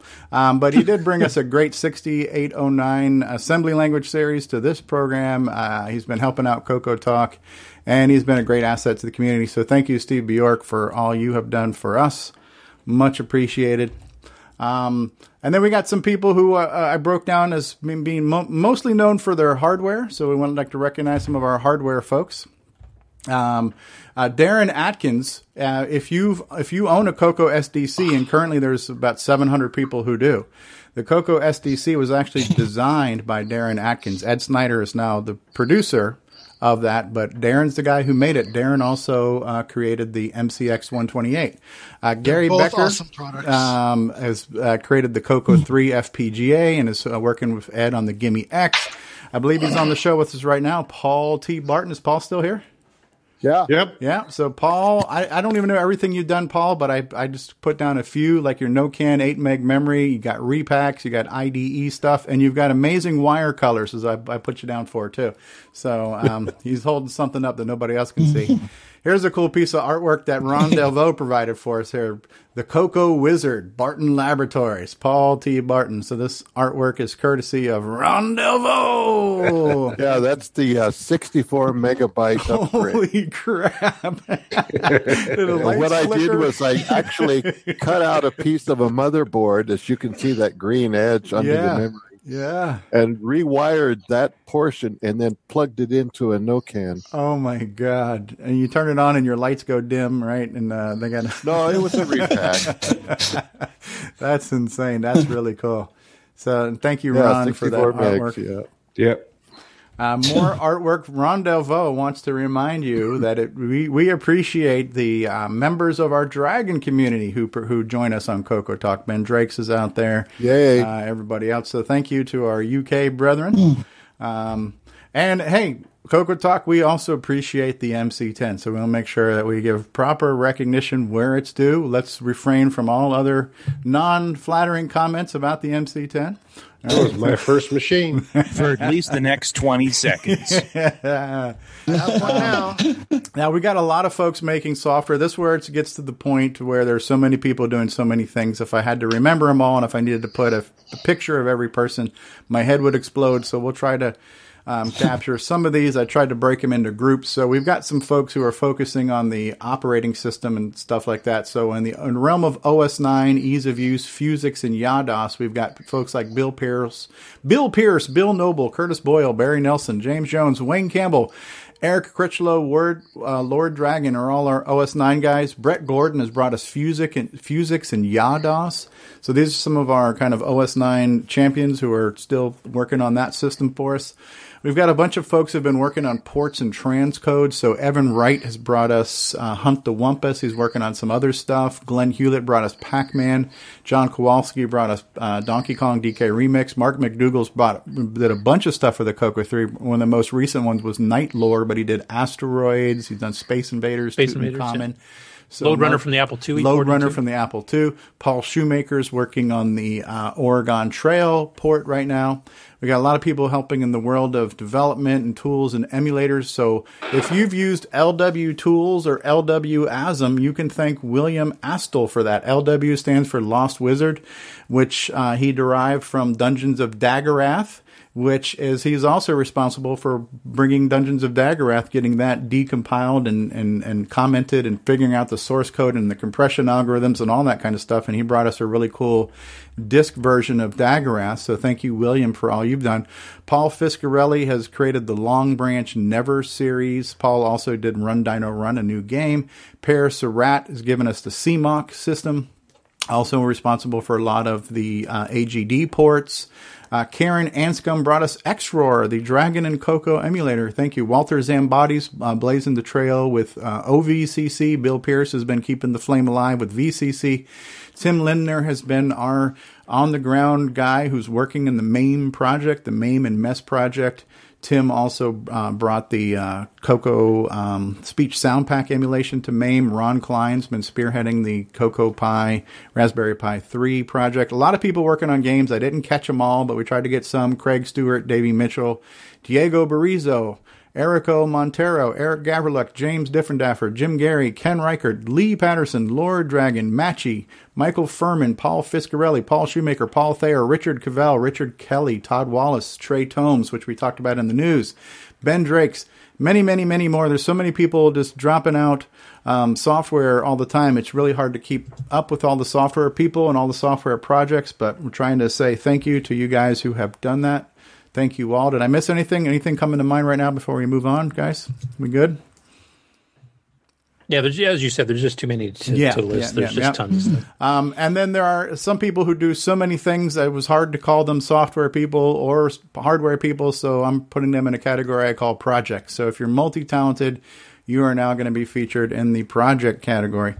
In our project categories, there's lots of people here too, but Chris Burke is working on RGB hardware, the microware code preservation project, and OS 9 stuff. David Ladd has brought us a PS2 mouse adapter, e- ease of use optimizations, a BMP to bin converter, and the Greaseweazle. David O'Connor has got his website, cocotweaks.com, where he's working on Coco music.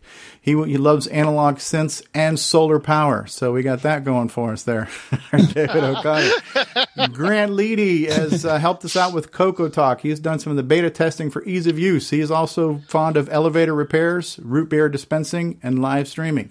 So. A lot of in jokes there for the long time listeners. Thank you, Grant Leedy. John W. Linville has brought us the Coco Crew podcast, Fahrfall, the Game Master cartridge, Sega Joypad adapters, and, and many more. John Strong has 3D printed cases for just about everything, custom controllers, all kinds of software and development tools. Mike Rowan, aka Myro, has brought all the bonus content and entertainment value to the Coco Crew podcast. He sells RAM badges, he's got project boards, uh, cartridge cases, all kinds of cool stuff there. Neil Blanchard, also a member of the Coco Crew, he produces the cartridges and he also provides cheap Canadian labor. So thank you, Neil. Yeah, don't forget there. Neil. Neil also does the bulletin board. The bulletin board, that's right. Um, the uh, um, Internal Affairs BBS. Thank you, right. Ron Delvaux. Thank you, Neil Blanchard. We have Rob Inman, who's uh, been co-hosting and co-streaming Coco Talks. He's created all kinds of video segments for us and commercials. He's helping out with the EOU project. He's passionate about MIDI. Um, Roger Taylor has brought us all kinds of stuff like the Matchbox Coco, the Mr. Coco, Coco TV, NetMate, Phoenix IDE, and so many more things that we have to thank Roger for. Ron Klein, member of the Coco uh, crew, Coco Pi 3 project. He's our kind of one of our MAME uh, gurus and um, and kind of an ambassador helping people out, learning how to use MAME and set up their Coco Pies and getting the emulators working. So thank you, Ron Klein. All around nice guy. That all around nice guy. And then we got Ron Delvaux. Ron Delvaux has done so many things that we just dedicated a whole page to him, courtesy of, of his artwork here. These have all been Coco uh, uh, image converted too, right? With the high I think he has the world record of the most Coco related pages created I on know. Facebook. So Ron gives us Ron's Garage. He's got a website called Show Us Your Tandy. Uh, this is a group called Show Us Your Tandy, Coco Pi Group, the OS 9 group, the Color Computer 3 Photo Gallery. So Ron is just an all around great guy, artistic guy. Bring he brings he brings the uh, the joy to the hobby. Thank you, Ron. He's also one of our main uh, user perspectives too. Like a lot of us are programmers or hardware designers, stuff like that. And and Ron doesn't do too much of that, but he's he's got an enthusiasm and he's he's got you know from the user perspective what we should do, you know, look Right. for in programs and stuff too, which is invaluable. He also has recruited a lot of uh, interviewees uh, yes, for. Uh, he's been our kind of our PR agent. Yeah. Oh, excellent there. He's had a Boy, I few have lunches. little- I have a little square here now. Feels good. Thanks for all you do, Ron Delvaux. Thanks. Yeah, Um, thanks, Ron.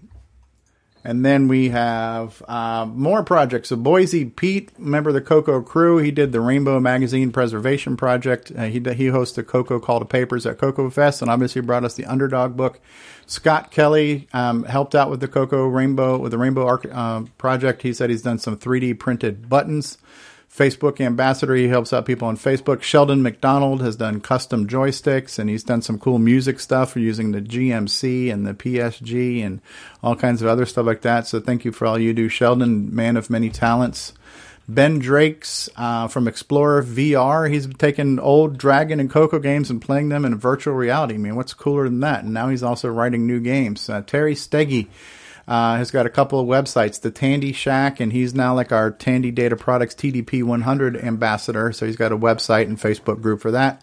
He's helped out with the Glenside uh, newsletter uh, scanning and archiving project. He's taken a bunch of back issues going back to 1985 there, helping us get those digitized. Tim Lindner, as I mentioned before, he's like our guy who's part of the MAME dev team.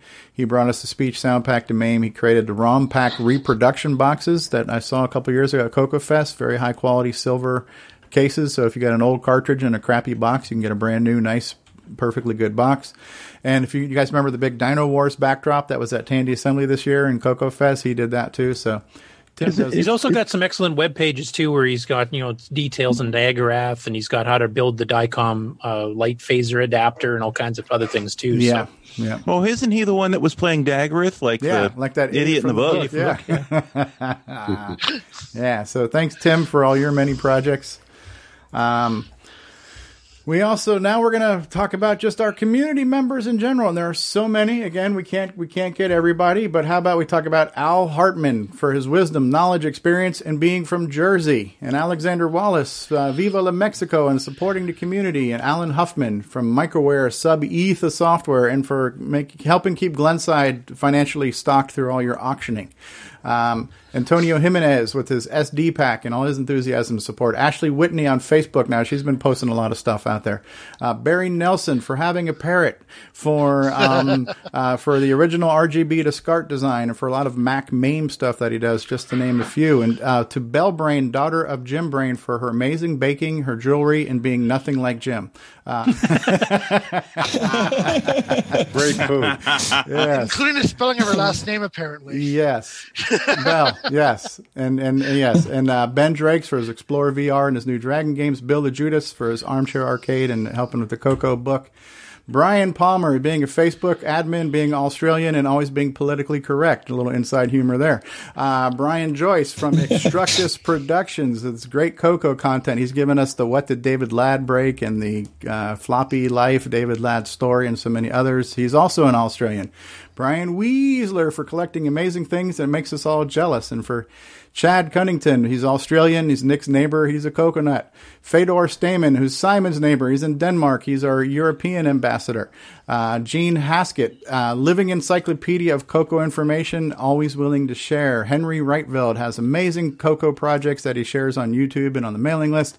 Hugo Defort for speaking French, for making cool graphics and cool demo programs on the Coco.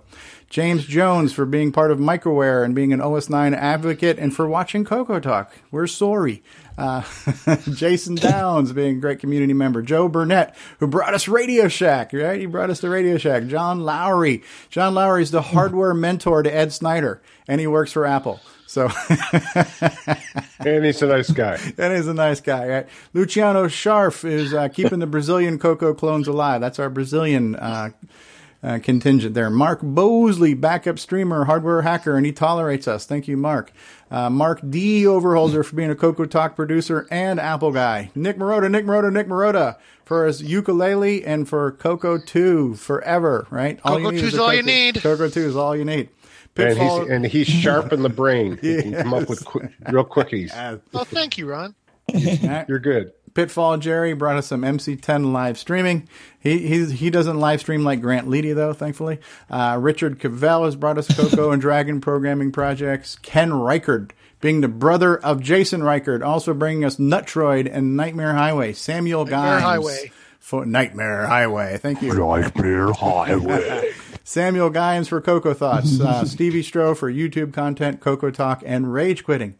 Terry Steen, best known for hitting furniture, inspiring Nightmare Highway, and Balloon Fire. Uh, Nightmare Highway. yes. Tom C. from Jersey, and he tolerates us guys, right? Uh, Tony Capolini, he's a community champion. He's our West Coast guy.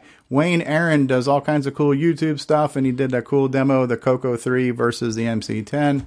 Um, so that was our community stuff. I want to take a moment here. To Uh, you did, you didn't mention the. Coco Chicks. The Coco Chicks. Who are the Coco? yeah. now you remember, right? Right. Yes. Uh, um, uh, thank you to our patrons who support the show: Al Hartman, Alan Huffman, Blair Ledoux, Brendan Donahue, Brian Joyce, Brian Weasler, Christina Armstrong, DeBruce Moore, Davey Mitchell, Diego, Disney Saints fan, Eric Canales, Fedor Steeman, Grant Leedy, Jason Downs, Ken Reighard, Kyle Etter, Malfunct, Paul Fiscarelli, Paul Shoemaker, Richard Lorbieski, Rob Inman, Steve Bjork, Terry Steen, the Backyard Shed Gang, Tom C, Tom S. Those are some of our patrons.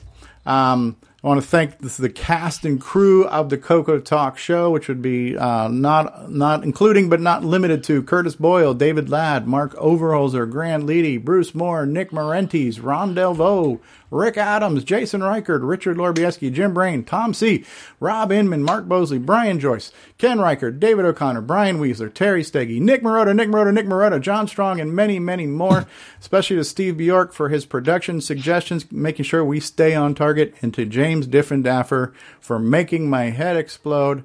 Sounds like we're wrapping up the show. That's it. And last, Good night, everybody. last but certainly not least, we want to say thank you to all of those out there who watched the show, listened to the show, and just uh, are Steve, part you weren't our in there. Steve? I was. I was in there. He was. Yeah, but you did really well. Yeah. Yeah. Yeah. Thank you, Stevie, for your gameplay videos, which is why I'm here in the first place. Right. And for the community that you've you've helped build here, and for including us in your show, and just being an all around great guy. Ah, And setting the bar so low. Yeah, yeah, absolutely. Uh, who else's head would explode on a show? Yeah. Who knows? Who knows? So I know I, I, I, we, we, I'm sure we covered a lot, and it took a while to get there, but I'm pretty sure we didn't, um, you know, we, we didn't do it enough justice. There's this, there's too many things to, to be thankful for, but hopefully we did a halfway decent job here. Uh, Who's responsible for the dumpster fire? Well, Richard Lorbieski keeps Richard it going. Lorbieski, yeah, yes. Yep. He's troll number someone, one. in- someone in Australia, no doubt. He's keeping the flame alive. When it gets too low, he adds more gasoline. Yeah, He's got, yes, he's got he excellent eyebrows? he's also got excellent people skills. Absolutely, absolutely. But yeah, so everybody who comes out every week and watches the show and um, listens to the show and is part of the live experience or part of the replays, uh, thank you. You're too kind. All right. Um, all right. So uh, Ben Drake says, "Lovely presentation, guys. Humbled to get a mention alongside such giants. When we have giants like Nick Marotta, we all are in the shadow." Of that, so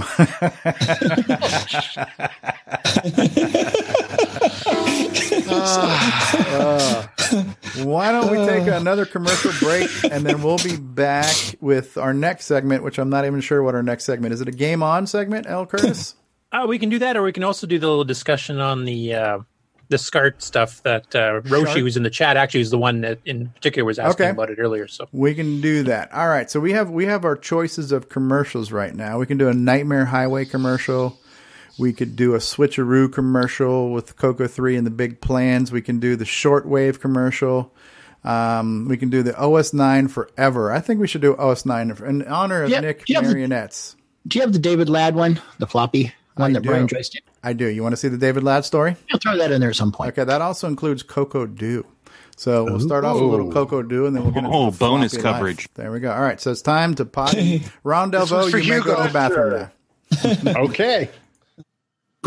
Are watching Coco Talk, the world's leading weekly video podcast featuring a candy colored computer. We spread the love to the past, present, and future for all models, including the original color computer, the Coco 3, and the world renowned exclusive French Canadian Coco 2.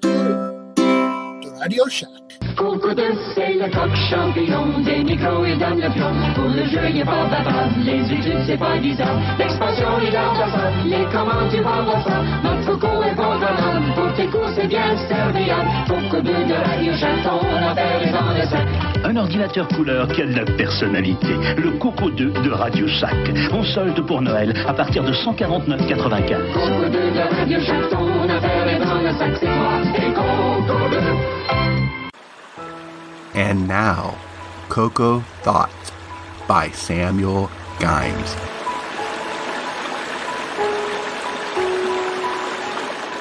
If you're using your color computer in Quebec and it stops working, is it now a Coco won't do? 8 slot MPI, floppy drive, Coco SDC, Sound Speech Pack, Orchestra 90, RS232 pack, modem pack, Super IDE. You start adding all those together if you want them all usable at the same time. Well, guess what? You just went over the 4 slot MPI.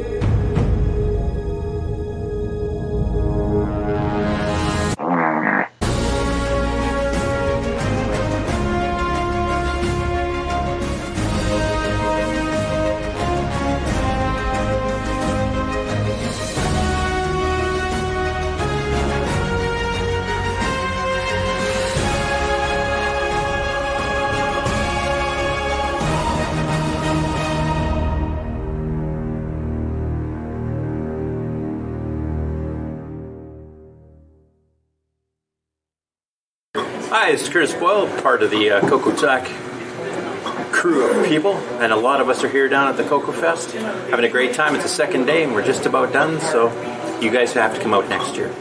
All situations depicted in this trailer actually happened.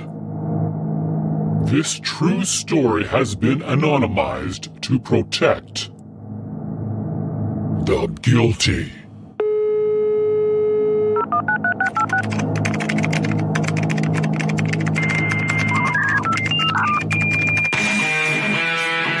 Starting in the dead of winter, a group of bored teenagers blew stuff up, learned code cracking, learned phone freaking, hijacked and hacked.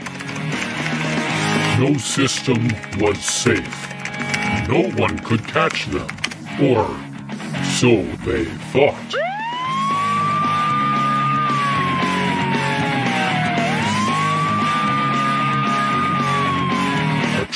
Story at the dawn of the internet.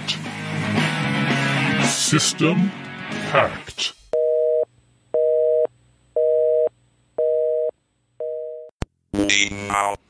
And we are back. Now, has Simon joined us? Is Simon going to join us? Does anybody know? Is he going to be able to join us in person? I do have a new, a brand new demo for the Coco VGA uh, by our own madman Simon Jonassen that we will air and premiere live on the show. But I, I will give him time. I've seen no sign us. of him. Okay, well, that's he fine. was on it early. He, he has he has to take care of his wife, so it's hard. Okay, okay. It's probably pretty late there too. It's five hours ahead, so it's eight thirty. Um, he's in Well, UK, could he's run in it UK time. Yeah. Well, we'll we'll do the game back- on segment to give him some time to see if he'll if he'll be able to join us, and if he can't, we'll we'll do an exclusive premiere of Simon Jonassen's. I'll text him. Coco VGA demo. Curtis Boyle, are you ready for your game on segment? You want to do that first, or do you want to do the SCART? Uh, oh, the thing uh. SCART discussion. Yeah, since Roshi's actually in chat there. Um, Okay. Jason, if you want to explain exactly what it does, you know, what it does with composite, what it does with RGB, and Okay, what it does, yes. Um, let's see here. Uh, basically, what, what we're what we're doing here is we're taking the uh, we're taking the RGB signal from the Coco Three, and uh, we're running it a uh, we're running it through a SCART converter, SCART cable here. Um, it's all hooked up right now, but uh, and what we're doing is we're taking that RGB signal and we're feeding it into a converter. I have another one here, just like just like sort uh, like so, and uh, you can go to an HDMI output. And uh, what that's what's that's what that's doing here is, as I have up here, is it's giving uh, a signal on a uh, this case a flat screen modern display. I'm also running a CM8, but that's a whole nother issue. I have a Y cable on there. I call a Wallaby.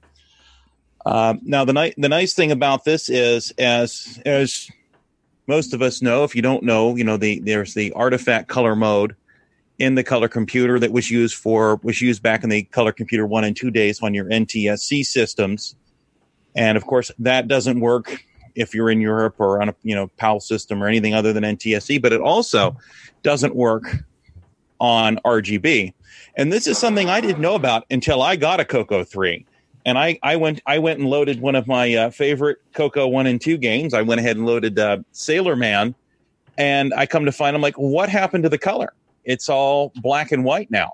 So I that's when I had to look into the whole thing there, and uh, you can see I'm so prepared here. But uh, I had to go ahead and look into the whole thing of why am I not getting color on my you know brand new Coco three CM8? Why am I why am I not getting any color?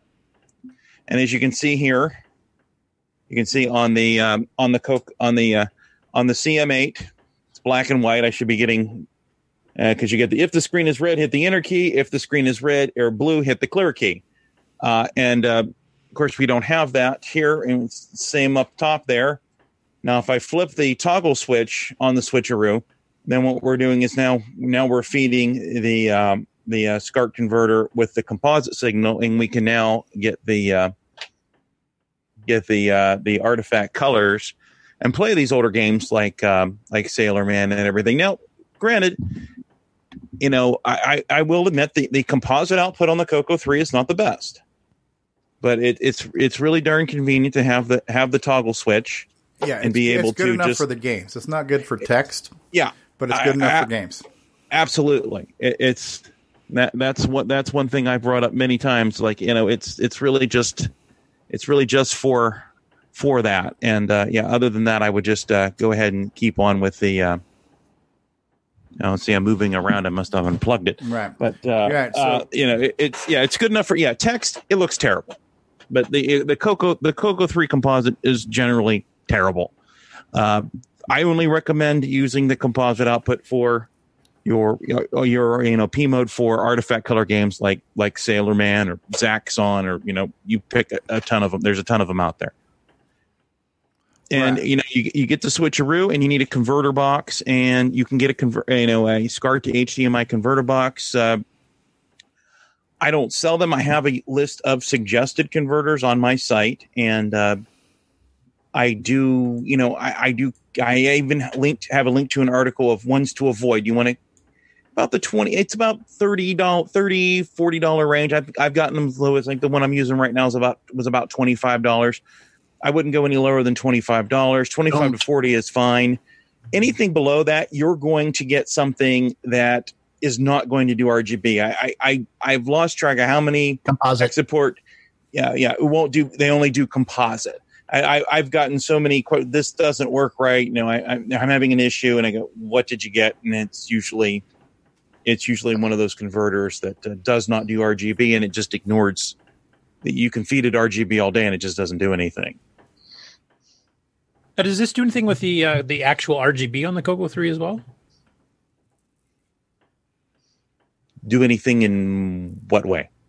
Like, do you can you plug in from the analog RGB on the bottom of the Coco Three as well, or is this strictly composite? No, no, no, this is not strictly composite. No, no, this is not strictly composite. Um, no, you're also plugging into the RGB port on the bottom of the Coco Three, and uh, so you know, just like when I when you flip the toggle switch uh, back over to RGB mode, the converter now knows to look at the uh, RGB pins that's coming directly from the bottom of the Coco Three, and uh, and that's just a and there's also a a power supply you need. It's just a simple USB cable. Um, that way, no matter where you are in the world, you know you can get an uh, you can get a uh, USB power supply. That way, I don't have to worry about any of the different voltage standards uh, throughout the world.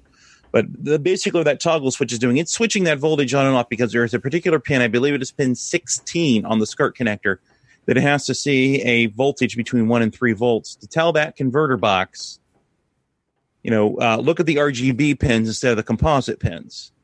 And uh, even when, even if you're not going to use, use composite for some reason, you still need to be able to plug that composite cable into the composite jack on the back of the Coco 3 because that's where the um, the uh, SCART converters re- is looking for the video sync. So at that point, I figured why not, you know, just have an option, make it easy to be able to switch to the composite signal for things like Sailor Man or um, any of those those type of games. Okay, so if you're playing a Coco 3 game and it's got an RGB mode, which generally looks better than composite anyway, you can actually run that through as well.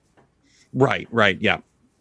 So you get your pure RGB colors, plus you get artifacting colors all connected on the same, you know, HDMI through the converter type thing.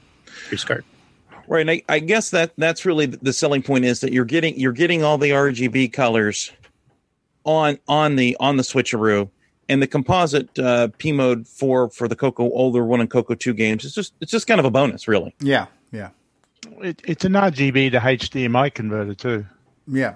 Right, right. It's yeah, exactly. It's uh, there. It's it's feeding. Uh, it's yeah, it's converting either RGB or composite depending on what you're telling it on pin 16, which in this case is simplified by just flipping the toggle switch one way or the other.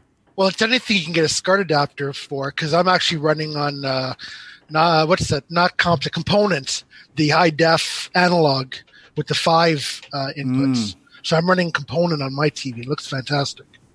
Yeah, and I, I've had some folks over. I mean, uh, I've never been able to test it, uh, you know, because SCART was a French standard for video, and pretty much all your analog videos on that port. It was started in France. It did make its way out into Europe, and I, I haven't had the chance to test that, but I have heard some first from some folks in Europe that have bought it and said it looks great. They've hooked it up to their SCART television without a converter, Now, again, if you're in Europe, unless you're unless you have an NTSC Coco 3 and a monitor that will handle NTSC, you won't get the artifact coloring for the old games, but you will get uh, a crisp RGB picture. You will get um, clear 80 column text. That's a big thing that does not look good on composite at all. Is the 80 80 column screen. Yeah, but if you're using the RGB side of things, it looks just as good as an RGB monitor, if not. Oh yeah, just it, it looks it looks just as good as the CM8. No, no, if not better. But you know, just and uh, you see, I got you have all the levels right. I have blue and different shades of blue. I have that, and it it does uh, work rather well. Yeah. Cool. Yeah, very crisp uh, output on HDMI. I mean, it's just Yeah, rock I was using perfect. it last night when we were playing Digger Three. and it looked great. I, I did catch uh, I did catch part of that. Now I should mention, I mean, now you can you know like you can spend the twenty five to forty some dollar range US for a SCART you know SCART to HDMI converter. Now there are some higher end ones out there that uh, are even lower latency and they're big in the retro gaming community that you may spend upwards of two hundred dollars on. Now or even higher. or even higher. Absolutely. I think the sky's the limit on those. Now, once Yeah. you get into those higher end converters, I will warn you that they do not do they do not do composite conversion. Uh, they'll still need the composite signal for the sync, but they will not do the uh, artifact gains. But I think at that point, the folks that are using those aren't interested in the artifact colors. And uh, but I have had a few had had a few people that have used those, and you know, it's like it does doesn't do anything on composite. It actually doesn't even look at pin 16 so it doesn't matter what the toggle switch does in that case if you're using one of those super expensive converters. Okay, thank you very much, Jason. And I just wanted to say uh, to to Roshi, do you have any further questions? Just put them up in the chat. Yeah, and uh, I was feel just free, gonna- I feel was free to gonna- contact me at uh, on my website cocoman.biz. I'd be more than happy to uh, answer any any questions you may have. Anybody that I was just going to chime in if I can. Yeah, go ahead, Barry. So, yeah, the, the uh, it's possible to get a sync signal from the RGB connector on the bottom. The sync pin, obviously, it has a sync there, but the problem is that the levels on the sync are basically the wrong polarity and wrong voltage levels to go into the SCART system. And it just so happens that the, the sync on the composite output is exactly correct for what the SCART wants. So it always pulls the sync signal from the composite using this cable. And uh, the, then the RGB signal uh, for the video is pulled from the pins on the bottom of the color computer. And uh, that's similar if you're hooking up like Atari and um, Amiga monitors and stuff, because some of those had different polarities and stuff. You had to do a little circuit to, to flip it around, if I remember. Yeah, so a similar, very similar circuit will work with an Atari or an Amiga uh, monitor. Um, it, it's yeah, it's exactly the same principle. So, I mean, it would have been possible to to take the sync pins on the on the RGB connector and run it through electronics and you know synthesize a, a sync from that, but you know, it's it's just not you know, you, you pull a composite video and it's got the sync right there and the, the converter ignores the uh, the rest of the video on there when it's in RGB mode. So Right. it works fine. Right, because the color computer has the color computer three has uh, separated horizontal and vertical sync, and just like you said, Barry, yeah, you could do it with circuitry, but in this case, it's already there. Why? Right. Why It's add free, more why not to use it? it? Yeah. yeah, Yeah. Why add more components? Right. And just I'll try to summarize the you know what our different output options were from the Coco one, two, and three. Right. So your original Coco one and two only had one output. It was the RF output. Right. So that was a single RCA jack went to your TV, gave you picture and sound, and that also gave us artifact colors, which most of our better arcade style games used. The nice thing about the Coco 3 is it introduced a true RGB output, which is a standard generic RGB output, and Tandy released a rebranded Magnavox monitor they called the CM8, which was a nice RGB CRT. And on the on the plus side, it was very sharp, nice color. On the minus side, the art the CM8 did not give us the artifacting that we were used to on our television sets. Now, what Jason has done, and, and by the way, since Barry's here, Jason's design is based on Barry's original design. Is is taking the RGB output from the bottom of the Coco 3, which is a standard, fairly standard analog RGB, and it's converting that to SCART, which is a basically another form of a European RGB signal. SCART is basically analog HDMI, is what it boils down to. It's an analog RGB with combined audio. Um, so he's converting Coco RGB to SCART RGB, and then you just need a SCART to HDMI converter box, which is a generic box. The the benefit of that box is it's you can use it in more than just a Coco because there are a lot of adapter cables for a lot of other retro systems. So there's like a Super NES to SCART cable. There is a Sega Genesis to SCART cable. So there's a lot of other third party cables that will adapt the retro system to SCART, and so this one box becomes a universal SCART to HDMI adapter, and HDMI is what all of our newer modern displays have. So um, that that converter box you have to buy. It's a necessary evil, but it can become a multi-purpose evil if you've got other vintage systems you also want to um, up upgrade to um, to HDMI. On the plus side as well, um, it has a uh, it also the one I have has an, an HDMI input and a SCART input on the one side, so you can actually use that to upscale certain things. And and I'm using this as an example. I have a VGA to HDMI adapter, and it outputs a VGI signal. But that VGA signal, um, sometimes VGA goes into modes that some TVs can't handle, like an 800 by 600 mode or other oddball modes.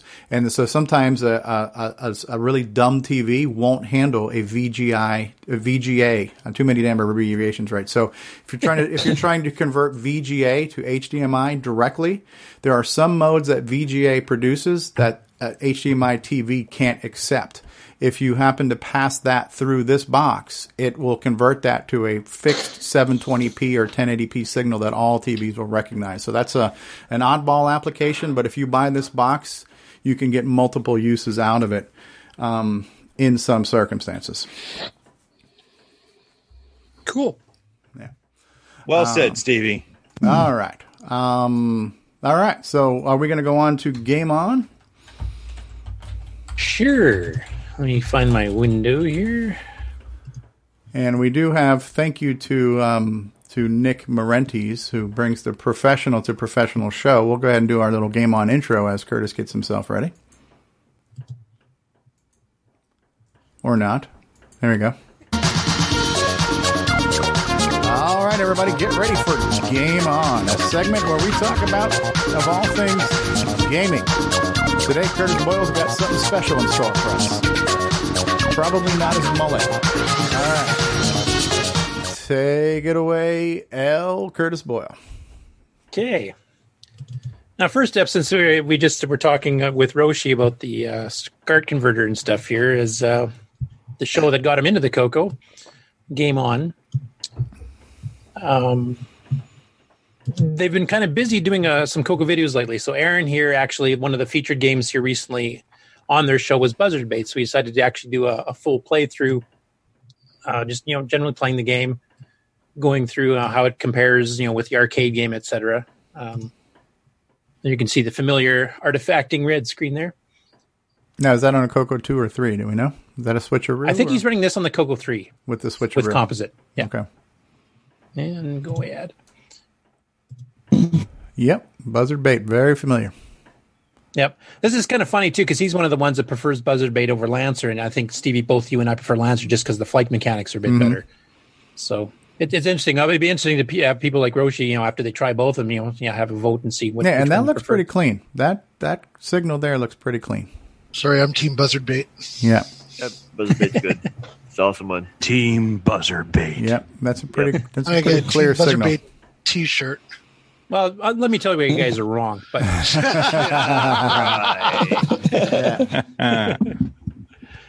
cool. Anyway, it's it's a pretty it's a pretty fun gameplay video. It's uh, And it does have all the other benefits. It does have the egg wave and the survival wave and the um, team wave. Yep, they Um, both do. They're, they're both pretty good clones. I mean, It's you're funny. not going to go wrong with either. In this video again, Aaron started off by saying it was missing the egg wave, but then It's he not. hit the egg wave. Yeah. But then he hit it and he goes, Oh, it does have the egg wave. I guess Yeah, I oh yeah, wrong. yeah. Yeah, probably forgot which level, it- it- like which screen it's on. It's missing the microwave, I believe. Good thing you still have your shortwave. That big egg comes out of okay, that so bird. he's, and he's saying I have the Coco running into a VCR with S video out to condition the signal so I can capture it on a PC. Oh, that's an interesting solution. Ken Reighard says Lancer fans get the one finger wave. One yeah, the thumbs up one finger. Yes, that's what we're talking All about. We, sh- No. we should tell Aaron about uh, Zippster's adapter to go from RGB to S video. Yeah. No, but yeah, that pic that picture is really clear. We're gonna throw down Yeah. one of these weeks. And who who's vi- whose video this is this now? This is another Aaron one. Now, the, on their ARG Presents, which does uh, specific topics, him and his brother actually do it, and it's usually topics lately have been you know some obscure computer system that you know nobody's ever heard of, type of thing. But this last one they did edutainment, which is basically educational games. Mm-hmm. And uh, Aaron actually picked a, a Coco game, a Coco version of a game that's actually cross-platform, and it's Donald Duck's Playground. And of course, I had to pause here just because it's it's OS nine, so gotta, gotta push that. Um, was wondering And what I seem to recall this one had some pretty good artifact um, dithering and stuff, right? Some of the yeah, Dis- Disney decent, ones as did. you can see here. Yeah. a the cross hatching and stuff to kind of give you the the Mhm. other colors. How many colors can you get total with dithering? A good six to nine, probably. Yeah, I mean you can get yellows and purples and like if you look at Sands of Egypt, that's a good example of it. Uh, to preserve Quandic is another good one. Mm-hmm. Um, but yeah, the, the game's pretty primitive, and it was it was funny watching the review because there was some pretty scathing parts of this. If, if I remember correctly, the box says this is recommended for like seven to ten year olds, and, and Okay. basically agreed that no, this is probably more for like four and five year olds. Ah, except okay. maybe the money part of it. Okay. But uh, anyway, you can watch the ARG Presents that actually uh, reviewed the two games. They did another one, I think it was called uh, Number Muncher, was the second game that they picked for the edutainment one. Um, but they happened to pick the Coco version of this. I mean, this is also on the Commodore and the Mhm. PC and a bunch of others too. How long do I want to work? One minute? Wow, is a millennial here? good that Donald their Duck attention span, I suits- guess. It's good that Donald Duck suits the uh, artifact colors too. Yeah. Yeah. Yeah, it does work out quite well for him. And then speaking of the edutainment uh, episode, this is it here. I don't know if you guys have watched this show. It's it's not specifically Coco related. It's all retro. With a That's a cool cool. intro. That's a cool intro graphic there. And there's the two brothers there. So, which we'll be interviewing both of them and John Boat Schaller uh, next week. So, you know, guys, pop by for that and ask them any questions you want. Very cool. I like the fact here Brent's trying to look all smart like a teacher or something. Yeah. Good use of uh, green screen technology there. Yeah. Oh, what is this? Like So- a freaking Scrabble Tetris? well, they kind of went through some other just general like quick, quick, quick picks type thing of some educational games, and then they get into the two main ones. So this is part of the number muncher. So they kind of go through that one for a bit, and then of course they do the uh, Donald Duck's playground. And are these live or are these pre-recorded? Uh, you can catch them live on their Twitch page uh, as far as YouTube goes because they've been put in YouTube jail for reasons that we've also hit at times. Um, I've never been put in YouTube jail though. What is YouTube jail? You know where I mean, stuff I- gets pulled on you. Uh, no, well, well, one video got pulled. Yeah, the one with uh, the the cowbell. Yeah. Yeah. Okay.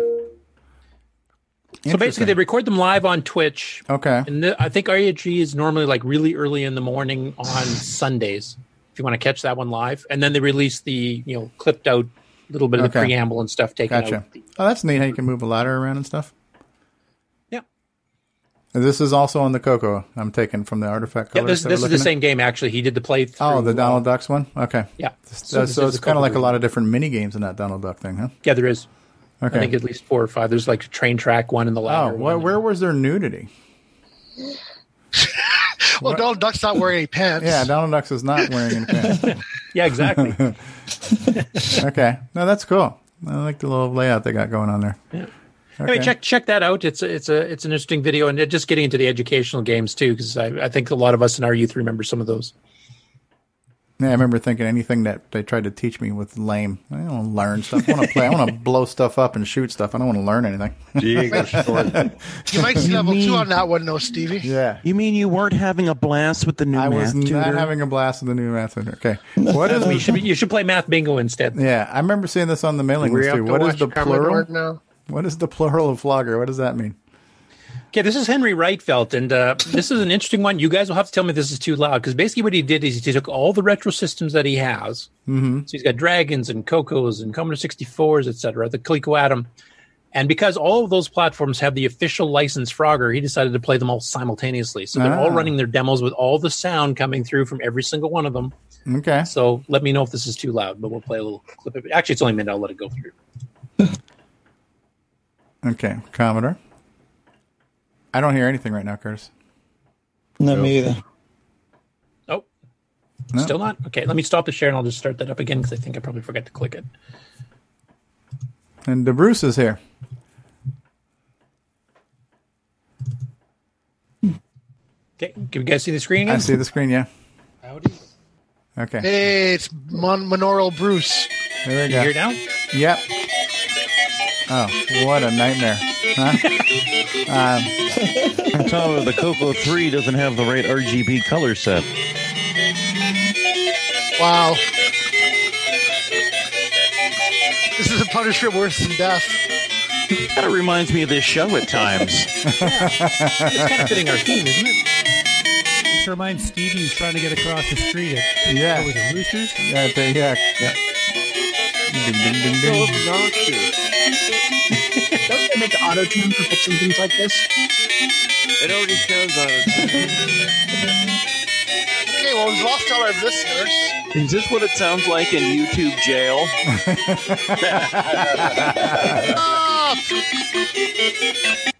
Anyway, I just thought it's fascinating. Oh. They actually got Oh, them all running God. simultaneously. That's pretty cool. Yeah. I'll talk, I'll talk. Oh, actually, the Model One version of Frogger is really good, and the music is really good too. Yeah. I think the, the music on each of them is actually pretty good if you're playing it just by itself. Individually, ca- not- but ca- collectively, they're a little all of out of sync. Yeah. Collectively, it's it's uh, second only to waterboarding. I'd rather be married again. Ten, TP10. That's got to be the best segment ever. You Thanks, got a. TP10 and the, the music coming out of that TP10. TP10. yeah, it runs a printhead and you know do the tones, kind of like floppy drive music things. Climbing up there to jump off the ledge. It's done with it too. Oh, wow. All right, what's next, Curtis? In the gaming. Oh, right, this is the guy with this the lava is uh, lamps. Geiger Punk again. He's released a video of Talking Android Attack, which was the Spectral Associates game formerly called Robot Battle until Tandy said, no, we're coming out with the Robot Battle. You got to change your name. Hmm. Uh, this is the dragon. Once you can see the dragon documentation here. Um, now, he had never really heard the dragon speak before. So I will skip all this you know, preloading stuff because it takes quite a while to load. Microdeal software. Love it. Select color, black, boof, or green. Yep.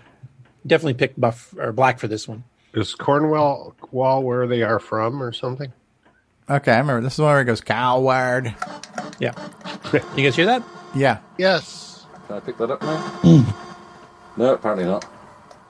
I like the fact that he finds directions after he's played the game, though. That's, that's kind of fascinating. It fascinating. sounds way it. weird. Hmm. oh, okay. I shot that one twice and it's gone away now. Hey, where, where are you going? That's not the way out there, idiot. It sounds weird. Is it meant to sound like this? Oh, I didn't even know you could kill the ghost. So This once you when they android's turn into ghosts, you kill them a second time, huh? Yeah. They can travel through walls, though. So Why is the. the... Oh. I think that was meant to be speech. Another comment Oh, he's no- harsh. normally heard about this show. I, I really like his videos because he has a good sense of humor about the whole thing. So it's it's, it's entertaining, even if the game's not. Is that a good thing? Is that a good thing? Yeah, I guess it is. Yeah, Did I, shot. I shot him twice? The other th- funny thing for me is that there's Okay, one of the speech things he never did ceiling. figure out what exactly it says. And then one of them says coward. What the? Yeah, that one he figured out. I think it was uh, kill human next time or Okay, something like that. to do a little jump Yeah, the thing. shooting on this one is weird. You have to hold down the button and then move the stick in the direction you want to fire. Or Yeah, and if you hold down the button, you can also do that ducking and jumping thing where you can Hmm. dodge bullets. The analog joystick because I can take my hand off and. And I'm still walking in the same direction. And he's playing with the Loosey Goosey, the uh, dragon my equivalent of the uh, Black, Black Beauty, Beauty. so- Yeah. Not a clue what you said there. Not a clue what you said there. That's cool. All right, what's next? It, Curtis? it's a fun, entertaining video. Oh. Go check it out. That looks good. Uh, Dragon Data Limited Oh, Smasher. that's out of order. Why the heck is that? Oh, well, Just I'll do just nine. hint. I'll just wing it. Okay, uh, this is the uh, the famous segment of uh, Pets Ask Jim One, who does a ton of dragon videos and alphabetically, roughly. Um, so this first one's called Smasher, which is a semi-graphics game, actually. Oh, that looks cool. I'm And it, this is kind of roughly based on a really old arcade game. It was a Wild West one, if I remember. You had Oh, wagons okay. and stuff. Yeah. Oh, and it Oh, yeah. bounced Uh, back. yeah. Outlaw, I think is. Yeah, that's it. Yeah. Okay. It's not quite, but it's it's similar. Yeah. It's a two-player game, of course, and he's only got one player here, so it's going to be kind of one-sided. So but you got to try to trying kill to those things hit? on the far ends, the green Oh, alien-like things. Okay, I'm like I thought he was trying to shoot the other gun. Okay, so you got to break through the wall and get the green meanies on the other side of the wall. Yeah. Okay. So that's a little bit of a different gameplay than Outlaw is, but Yeah, that's neat. Yeah. so you can find where he actually hits one. I see the similar similarity. Yeah. There's no score on that screen. Uh, looks like look he like it. got one, maybe. Oh, yeah, maybe I missed one here. Where did he shoot it? Now he's got him shooting in both directions. Because Oh, that'll just pick up- convert to a Coco Okay. 3 line. There you go. It Wasn't that worth it? Yeah, it was. Okay. Next. Smasher. Huh? That's cool. Okay, Sporting Decathlon. Uh, this is another Olympic style game, which we've seen several of those before. This one's written in BASIC. Oh, okay. And you've got several options of how you want to play it with keyboard or joystick and, and pressing keys to run or jump or whatever. So fast forward a bit. Is this a I know game this is- or is for this Stevie here, he doesn't is read this directions, a so I'll sporting just- game or a text adventure?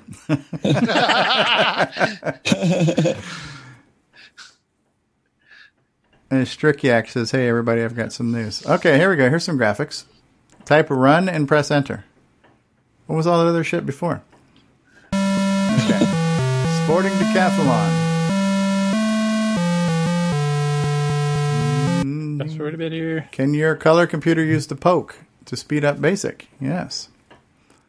Ooh. That's a pretty neat little uh, routine he Yeah. did there. Which level of difficulty? Okay, that's cool.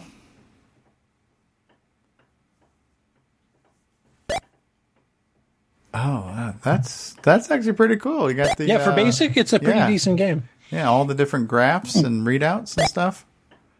So he's jumping over hurdles. Okay, so Strick says, um, I got some news. I visited my brother's attic today and I found hard copies of the source code to OS 9 Level 1 kernel part 1 and 2. Oh, that's cool. Oh, it's not Strick. P one and P two. That'd be cool. So if it's Yeah. doc, if it's the documented version of it, yeah, wouldn't mind seeing that. Might have changed a lot of it. earned but- thir- That's really cool. That's now try 100 meters. And the font routine's pretty fast if this is in basic. Wonder if it's a hybrid. It might be. I, I didn't actually look at the source, obviously, but Yeah. We got a couple guys running in different lanes, yeah. yeah, Cool. Thanks, scrolling- Strickyak. Um Yeah, that's neat. It's all a matter of perspective. If it's in basic, it's awesome. If it's a machine, lang- if it's a machine language, it sucks. Yeah. I'll just do one, one, one more here for the job. Oh, look at that, the javelin. Oh, yeah, There look you at go. that. That's pretty good. That is really good. That was good. Yeah, that's cool. The whole scrolling to give you 400 meters.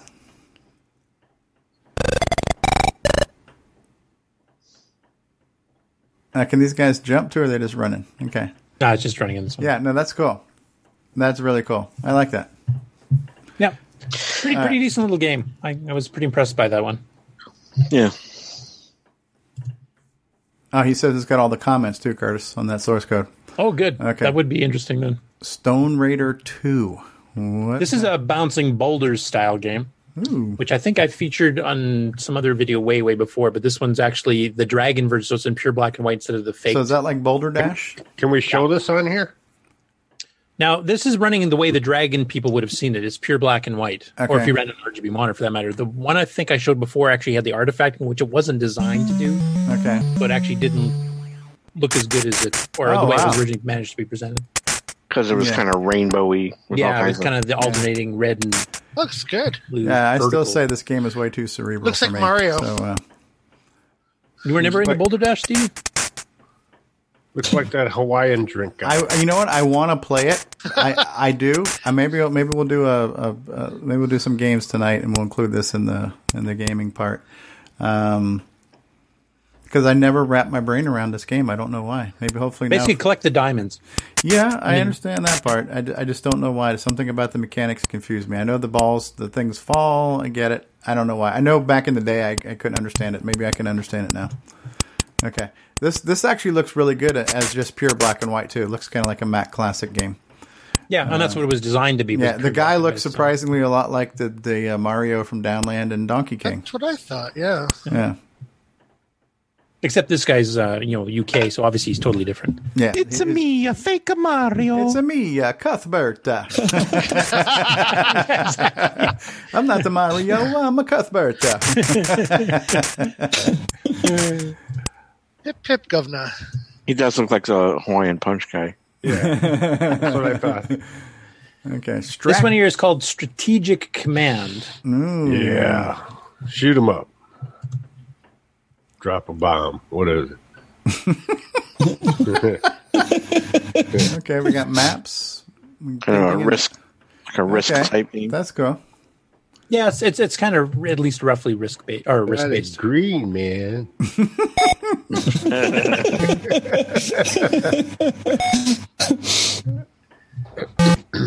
Ronnie Chong's back, folks. That's cool. Go back to sleep, Ron. Okay. Dave's, Dave's still not If you're into the risk type games, I mean, we've got several ports out on the Coco too, but there's the the uniquely dragon version. This one's called Super Supernova.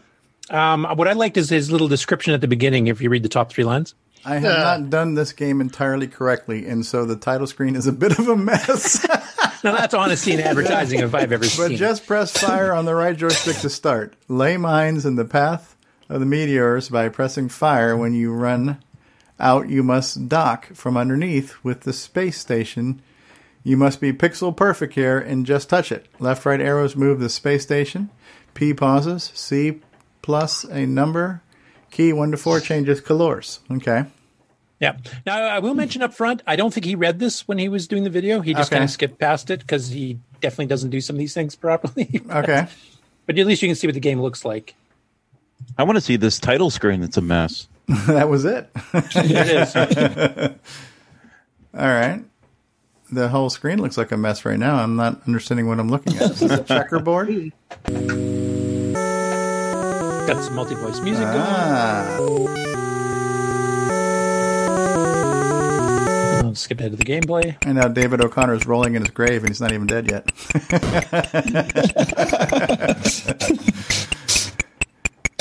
okay. Lot So black, tho- those man. those things are the meteors. You're the circle, I take it? Yeah. And- And you can watch his shields go down as he keeps running into it. Okay. Yeah, apparently that's not a good ow, thing. Ow, ow, ow, ow, ow, ow. Just okay, so you're a sphere, and you have It's something about pressing a button to do something to the meteors. Yeah, and You have to- sometimes you have this little you have thing that trails dock- around Is that you too, the which I'm spaceship you need to dock with? Maybe the space I think station? so, and I think you have to go up from the bottom. And, and Looks like a tiny Doesn't Volkswagen with out. bent wheels.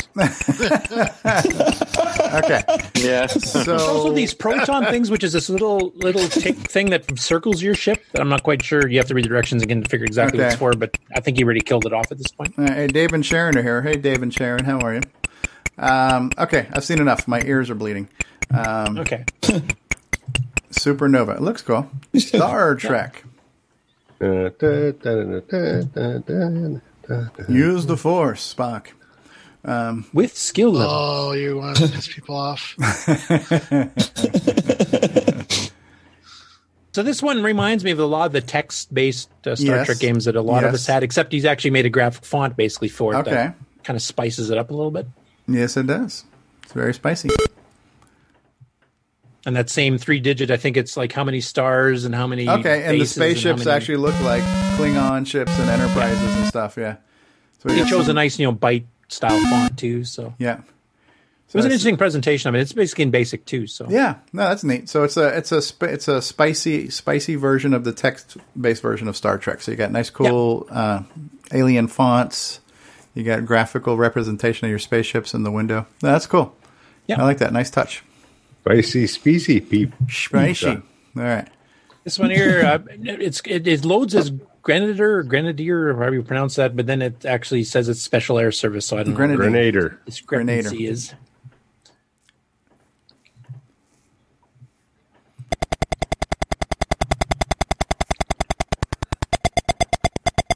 Special Air Service. Oh, this is like the teletype thing. Training. Female like What I like is he actually builds the characters. He's using one of the higher semi-graphics modes, but he builds the characters up from the bottom to make them grow out, Yeah, yeah. which is a really cool effect. Yeah, you can do that with cool. semi-graphics. Yeah.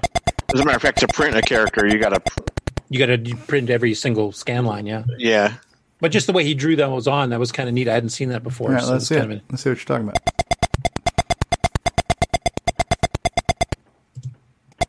Press a and bloody these- key all these directions just just for Steve. So There's no A key on my keyboard. Okay. Hey. It's only on the Canadian one.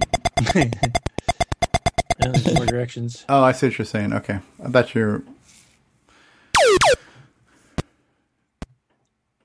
There's the actual game. Okay. and then don't ask me to explain this game because I have no idea what's going on. Okay, I think that's a helicopter, and I think he just took a crap. Um,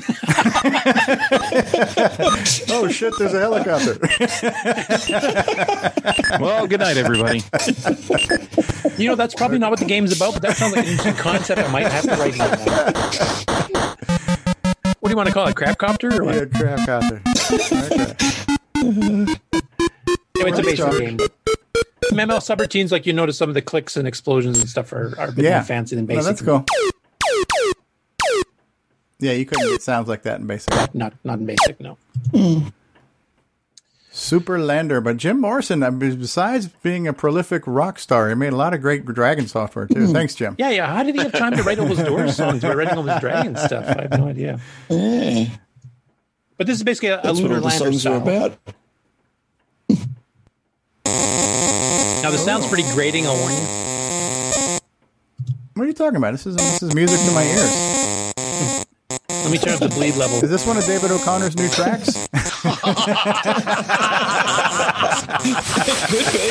Dave's not Because here. the, the name of the track is called Cheese Grater for your ears. And in parentheses it says Mac Pro, but then, but basically, yeah. So basically, it's just a simple lunar lander game, and he crashes a Yeah. lot during his demo. Okay. It's a lot like uh, Gravitar. Or Yeah. even like a little bit of Lunar Lander ish. Hangman is about what I need with the segment right now. So Uh, next up is Super Skill Hangman. This is another basic game. Um, it's a standard Hangman game with some graphics. Uh, he did the presentation pretty well, though. I mean, it looks a bit better Oh than yeah, a lot of look the at that. Hangmans I've seen. That looks good. The fonts are cool. It's got a bold font and then regular font. Yep. Get can enter your name. Skip ahead a I bit. want to see blood, man. Do you want the timer? Please wait. Then it switches to Oh, a higher res mode. Okay, look at that. P mode four. Oh, look at that. He's got this is really detailed. Super skill hangman. Oh, it's like yeah, 3D, an isometric 3D. Oh, it's not isometric 3D. Genuine simulated 3D. The password. Rich Corinthian is, leather. Um, But you can see it oh, look gradually at that. Yeah, the guy the, the, yeah. The, Oh, that's the, cool. the details on the on the person. Poor is- guy. yeah. No, I, I feel bad for him. He's got a belt, but no. I mean, at, at the moment, even though he's got a noose around his neck, he still seems to be somewhat content. When does his expression start to change? I want to see his eyeballs pop next out. leg. yeah. If only If I remember too, I think he loses this first one, so we get to see this guy, you know, actually get hanged. Oh. Oh no, the word is Uh, orchard. see, now he's not smiling anymore. Gloom, you lost. So now he got sad. Okay, now he got a sad. It'd be funny if his This eyes is turned why X's computer too, right? games So- are banned. Uh, There's that nice line box fill. early slow, early basically. version of uh, computer violence there. Yeah. That's right, man. Anyway, it's a pretty well presented graphically as far as a Hangman is. game. So Absolutely Yeah. is. That's cool. Give him props for that. Mad props. Yeah, looks good.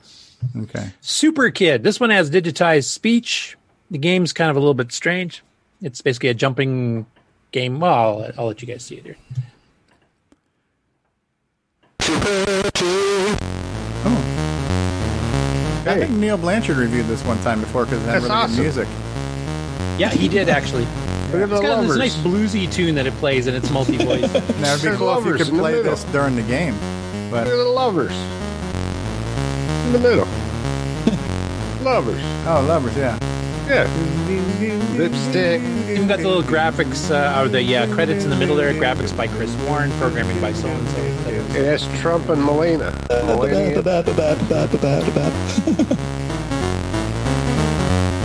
That's pretty cool music. Absolutely. He actually has the animation going at the same time and, and Yeah. updates the credits. It's the Super Kid Shuffle.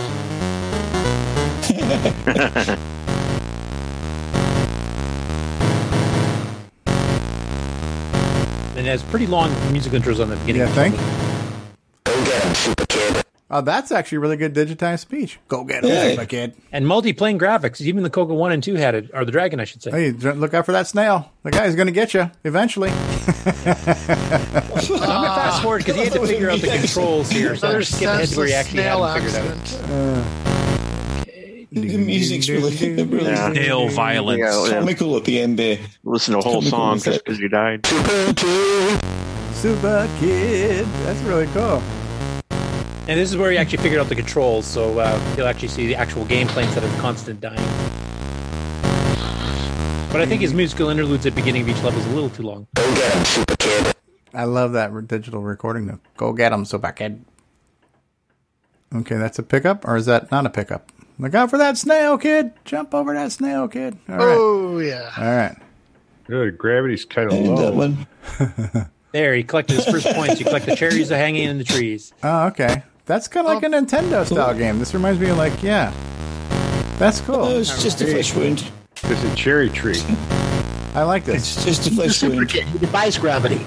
Go Has anyone ported this to the Coco? Don't assume it I takes have place played it on on the Earth. Coco. Dino They Run. did at some point. Yeah, kind of like Dino Run a little bit. Oh, he must have hit the back of the snail. Yeah. So-. This is worse. Worse than a. What's worse than a vampire bunny? A uh, Stage freaking two, lethal you get snail. you know snakes added on too. Uh, you yeah, know. this reminds me a lot of a Nintendo game I used to play that was called Adventure Island. There's the game over sound. Yeah, And the music's good though. All right, make it stop. It's a pretty cool game. Good music. Make it stop now. Yeah. oh, that's a cool title screen. Look at this semi graphic thing here. It got the shadow effect and everything. Yeah. Task ship. So Task Ship is basically a scramble type game. Um, once again, I'll fast forward because he was figuring out the controls. Looks like a guy making a shadow puppet with wings. you see the little hand? up? It does too. With wings. Yeah. It's a dodo. Oh, look at that. That's cool. It's, oh, well, you're shooting the wrong way, dude. We're, shit's in front of you. Um, um, that's really cool. The scrolling's good on it. Why are you shooting backwards? Looks like it That's the bombing he's shooting back. Okay. I think. looks like a cheap pop star pilot. It's very smooth. Yeah, it's basically a scramble game, and we've got Yeah. a few of them. And the, the Dragon had a couple of unique scrambles we didn't get in North America too. So, if you're a scramble That's fan, one of you've those got killer Whirlybird Run snails. and Look out for the killer snail. Um, Your laser beam's a little limited. yeah, that's one big difference compared to the original game. that's a cool little pattern there on the Little laser in the wall. Yeah. Oops. This is cool though. Yep. And it's one I had not seen before. The the previous one we did, I can't remember the name of it off the top of my head. We did a few weeks ago. I had seen that one before. This one I'd never heard of. The best So we've got at least la- yeah. five or six scramble clones between the dragon and the Coco. The best part of this laser sound is you can keep it going with rapid fire, huh? Yeah. Wow. Anyway, taking my headphones off for a second here. Holy crap! Is that your passive aggressive way of saying you don't like the sound?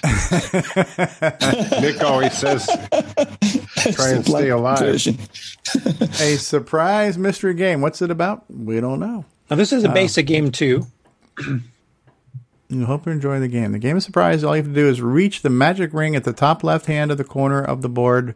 But before you can take it, you will need to obtain seven items. These are magic spell to quieten the dragon at the chasm. Please press C to continue.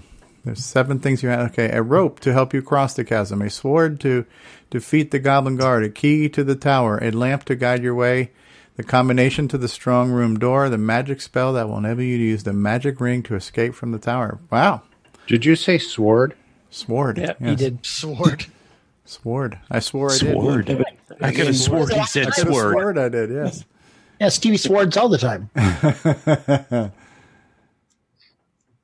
Do you wish to play, read the rules again, or stop? Let's read the rules again, Curtis. Yeah, let's read the rules again.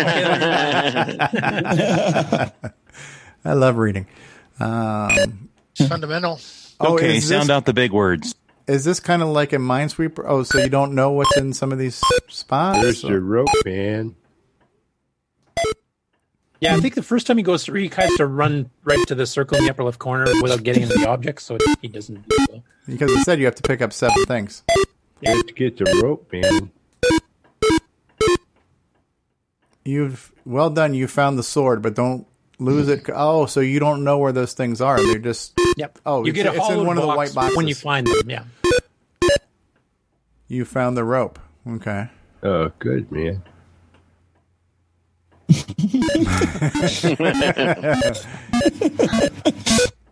I'm gonna. The wizard has given you a spell to quiet the dragon. Keep it safe. You won't be able to. Gonna smoke the rope, man. What kind of rope is it? With the dragon. The. Dragon's my lighter. It's a hemp rope. Puff the magic dragon. Well done. You found the lamp. Don't lose it. You'll need it to light your Oh, way to the lamp. tower. Can anything bad happen? You've fallen into a well and you've lost all your metal items you had. You will have to find some more. Oh wow. Okay. So That where's your the, question immediately. Where's the risk? yeah. well done. You found the key. Okay. Interesting. Fast forward it to where he gets to the end. I want to see what happens when he when he gets to the dragon. Uh, does he? It's a lot of walking around there. I don't have that kind of time. Start over here. So what's happened? Oh dear, you've been trodden by a short. Ah, oh dear, you've First been sighted trodden. giant. Therefore, the game is over. So Ah, you got trodden. I hate it when I get trodden. Yeah, let's- Um, you get trodden with your sword. Yeah. Every time you check a box, you don't I know don't what think he actually did win it, so I'll just skip it. Now I'm going to do one that was out of order here because apparently I accidentally killed the tab. But Okay. So this is from Ben Drakes. He did a, a play th- of uh, Buzzard Bait, one of his favorite games. But this is what it looked like in the Dragon because it Oh didn't yeah. have artifact Oh, it color. looks it looks much better. It does not. Hashtag sarcasm. not. Buzzard bait. He said it It's without got the looking. box. Yeah, so what do you think? Do you think Nick Marotta, Nick Marotta, Nick Marotta? Do you think this looks better or not? No, I prefer the P mode four colors. Absolutely. Any eggs yet? Ken Reighard says still better than Lancer. And, and, and Ken is still completely wrong. yeah, But here's why you're wrong. Hey Kevin, take care. Kevin Holloway says bye all. Thanks for being here, Kevin. Uh, Anyway, yeah, it looks quite different. So now you know why they were envious of our artifact Yes, colors. yeah. Ends up being a problem with that RGB. looks horrid. They're not dropping huge eggs. Yeah. All right, next. That's it. I'm done. Game on. We are done with game on, everybody. Here's a- What? All right, everybody. That was another segment that we like to call Game On. Thank you, Curtis Boyle. You're welcome. All right. Even Cool though you're all wrong on Lancer versus Buzzard Bait. what a mess. What a mess. Hey, DeBruce, are you there? Hello, hello. Hello, hello. Bruce, did you did you see your your mentioning in the community segment? Uh, nope. Ah, you missed it. Oh well. Yeah. All good, I hope. It was only half a mention. He's, he's stuck in. He's stuck in my left He's, ear he's, at the he's in mono again. Yeah, I don't know how you managed to be You got to fix that. You're supposed to be the audio guy, Bruce. I have no idea, man. Yeah. Be even better if you Like could just you- switch it from side to side. That'd be funny. I have them in both ears. I'm only got them in one ear here. It's like you. Wait, It's like you got pain control. Settle. Oh. Settle. Then maybe Mark the is one running side One of and those, like one of those stereo test recordings. Left channel, left channel. Yes. Hey, um, do we have uh, project updates and acquisitions? Anybody have anything they want to share? Show and tell. For me. Hey, Mark, did Uh, you? yeah, I do. Uh, hold on one second, David. Uh, Mark D. Overholzer, did you ever show off the stuff I sent you from DCF? Did I miss that on the show? No, I never did. Okay. Uh, it wasn't actually Tandy related, so I didn't bother. Okay. Well, it's still an acquisition. Good boy. Um, Did you okay. guys do? Uh, did you do my Joey and Coco? No, Not yet. No, no. Oh, Only and- the and left side of We it. we also have. Yeah, just Joey. Do you, you guys want me, you want me to run the Simon Jonassen Coco VGA yeah, demo? because he's not going to show not up. I gonna be texted here. him 500 Okay. times. All right. So we also have a, a brand new demo for the Coco VGA brought to us by our very own madman, Simon Jonassen. I have not seen this. So we're all going to see it together for the first time and get genuine reactions. Fine. You ready? I'm about to execute it. Can you guys all see it? Is this parental Yes. guidance? Yeah, see it? It says EXEC. Push the button, Frank. Oh, you remember this? Donut. This was this was the torus Yeah. demo that was on the Coco 3 demo during Coco Fest. But this is Coco Two. This is on Yeah. the Coco VGA. So Oh, this Coco. is like a 16 color mode that hmm. was previously un- unavailable on a Coco 1 or 2. So this is a Coco Oh. VGA demo of his torus. Hit break and do the Nice. do the peek, Is it a- the poke. Is it a Ford Taurus? Eh, I can't break it. Okay, and there was can't something break it. No. You can't break Hit it. reset. I'm going to hit reset. What's the poke, Ron? Oh, jeez. He's asking me poke? poke. There's I'll a poke to to you in a make this second. run at 60 frames per I'll second. give I'm it to you in a second.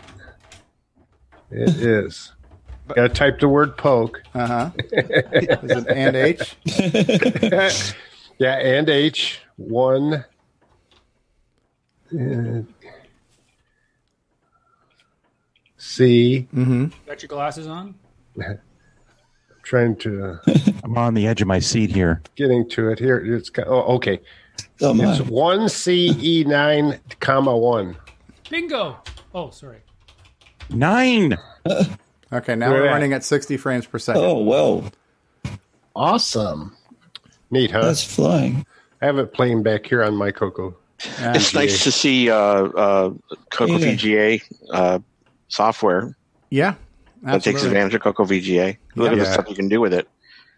You know, with That's the so cool. color mode. Yeah. Bruce says I'm getting hungry. I, I, Say I'll brought, install mine. I, I brought my wife over. I said, "Take a look at this. What do you think?" And she goes, "It's a donut." Mm, Blue donuts. Donut. now, now, now, the real accomplishment is if he can put sprinkles on that. Yes, Sprinkles. Yes, yes, yes. yeah, we're Do never um satisfied. do should I replay the part of um of Bruce Moore's se- uh, section since he's now here to um to enjoy it? Yeah, we did. We did uh, Simon's. So. Uh, because we we mentioned Just do the right here. ear. Just do the right ear. uh, uh, just do the right air version of it. Is that what you said? Yeah. I'm trying to find it from here. So I want to do this. I want to do You're pulling my leg. There never was one, right? There's got to be a, there's there's a way to do. Don't give it away. Shh. Who is this guy again? All right, Hurry up, so throw something back over together. All right, we got it. So we did a we did a section that we call special recognitions when I was going through my my community thing. And for you, Bruce, we want to hear your reaction to this. I have dubbed you, um, if I can get my keyboard to work here, the king of all Coco media Whoa. for your many contributions from the Coco Talk theme song to your ease of use Nick Marionettes video, Stuck in the Elevator, The Answer, He's Canadian, and so much more. Um, Coco forever. that's right. So, like your Forest of Doom, Coco Forever, System Hack, Joey and Coco. Wow. You know, we forgot one very important one. What's that? Nick Marionettes for the switcheroo. Um, Oh, he mentioned Nick Marionettes on the first slide. He did.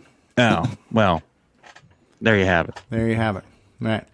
The man who brought us Nick Marionettes. It and I mentioned your sound bites because DeBruce that's still one of the really nice things you did. DeBruce. Oh, Nick Marota. Yeah. So, what do you think of that title, uh, DeBruce? King of all Coco Media. Does that work for you? Um, He used used an uppercase K. how about Duke? Duke. Duke.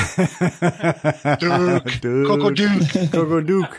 He's the Coco Duke. Duke. Duke of our. Duke, Duke, Duke, Duke. All right. I used to sing that. I used to sing that in an a cappella group. I gotta admit it. Yeah. Hey, Stevie, do you have the stuck in the elevator clip? Ben Drakes would like to hear it. Uh, do I have it?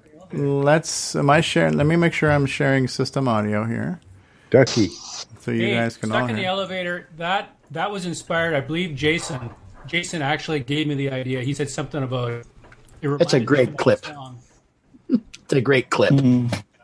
If it wasn't me, it was Ken. You blame everything on him. I, I do. I do what I can. Yeah. He only blames the bad ideas on Ken. He keeps all the good ones for himself. No, it's not. It wasn't a. It wasn't a bad idea. I just don't know if I came up with it first. Well, you just stop right there, okay? Oh yes, I got stop right there. My voice acting debut, and I, I got the equivalent of uh, two copies of Nightmare Highway. For Well, that, we have this that one role. here. You paid too much. We turn that one up. You have to play it three times. One more. No, you'll get people sick of it. All right. Uh, I am looking for. That's awesome. I love it. There we go. You ready? I'm waiting for my computer to come up. Hello, computer.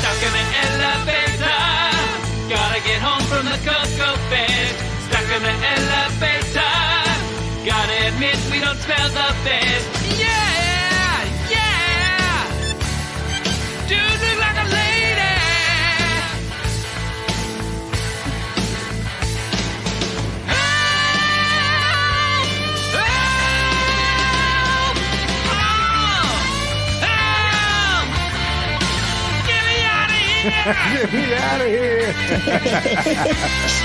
I could totally hear Weird Al Yankovic doing that. That's really good.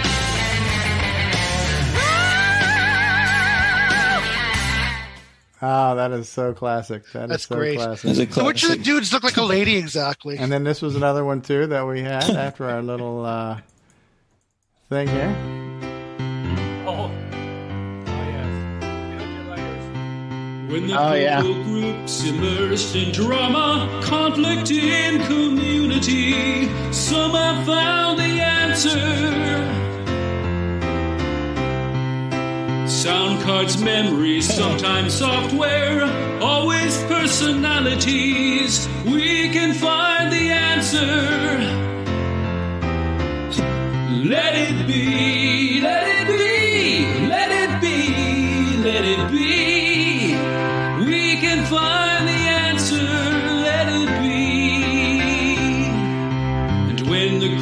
starts fighting, we can turn on that green screen. Basic or assembly, sometimes C. Sometimes C, sometimes C. Basic or assembly.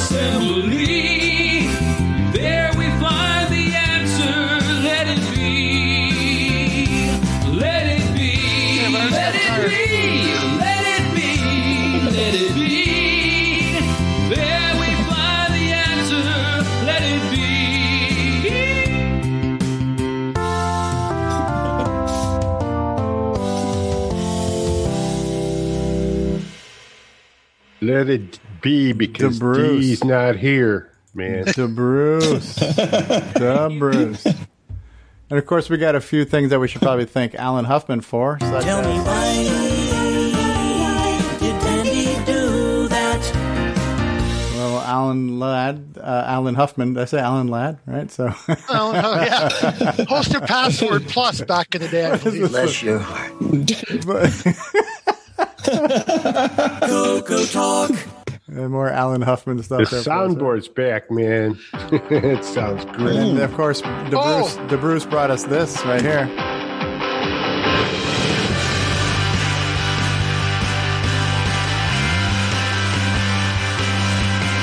Not only did he bring us the music, bring the whole thing, and he brought us the lyrics. Do you have Rick Adams? Coco Talk is rocking the 8-bit world, keeping the tandy flame alive. We may be mocked, Everyone but we'll we're never ending. stop. Cause Coco Talk is rocking the 8-bit world. Oh yeah, the, the hits the hits just keep coming. We've got David Ladd. That's uh, Alan Huffman. Uh, Play Funkotron. You got our ease of use, and this one is thanks to uh, Nick Marentes and his uh, core dump. They the Funkotron, man. I will get there. Oh, Play I'm much Freebird. happier breaking stuff. There's David Ladd breaking stuff. MC10. uh, Nick Marotta. And then we're looking for Where's- Panic where's on Rick Thunder. Adams? There it looking is. for that one. This is Ron Delvaux's son making this song here. Boom, boom, bow, doo, bow, bow, chicka, wow, wow, chicka, wow, wow, bow, chicka, wow, wow, chicka, wow, wow. Got a good Did you do Rick to. Adams? Did you do Rick We're Adams? getting there. You're stepping all over the song here, man. Oh, sorry, there. man. Give me an Art Shermello. I'm looking for it. This, this Settle down, Nick called- Marotta. Thank you. Yes, you're too kind, and thank you. You can't, Yes, thank you thank can't you. say Nick without Marotta, can you? That's right. And then, of course, whenever James Diffenderfer is here. ah. Oh, the hits just keep coming, folks. Um, but yeah, so that's what I that's what I dubbed you was the king of all Coco media. Hopefully, you're okay with that. But we can change it to Duke, the Coco Duke. Oh, it's great. Thank Yeah. Well, if we have a bathroom break, you usually play that other so- sound. Yeah, so my. Um, all right, so back to the original question: project updates, acquisitions. David O'Connor, flush, did you man. say you had something you wanted to show and or flush, tell? Oh, you have to take a bathroom. Ron, did you actually have to take a bathroom break? No, but you didn't play the flush, man. Oh, the flush, man. Sorry, man. All right. All right, it's closed now. Um, you can't find it. you can't find it. David O'Connor. Need to flush. What do you got for us? Yeah.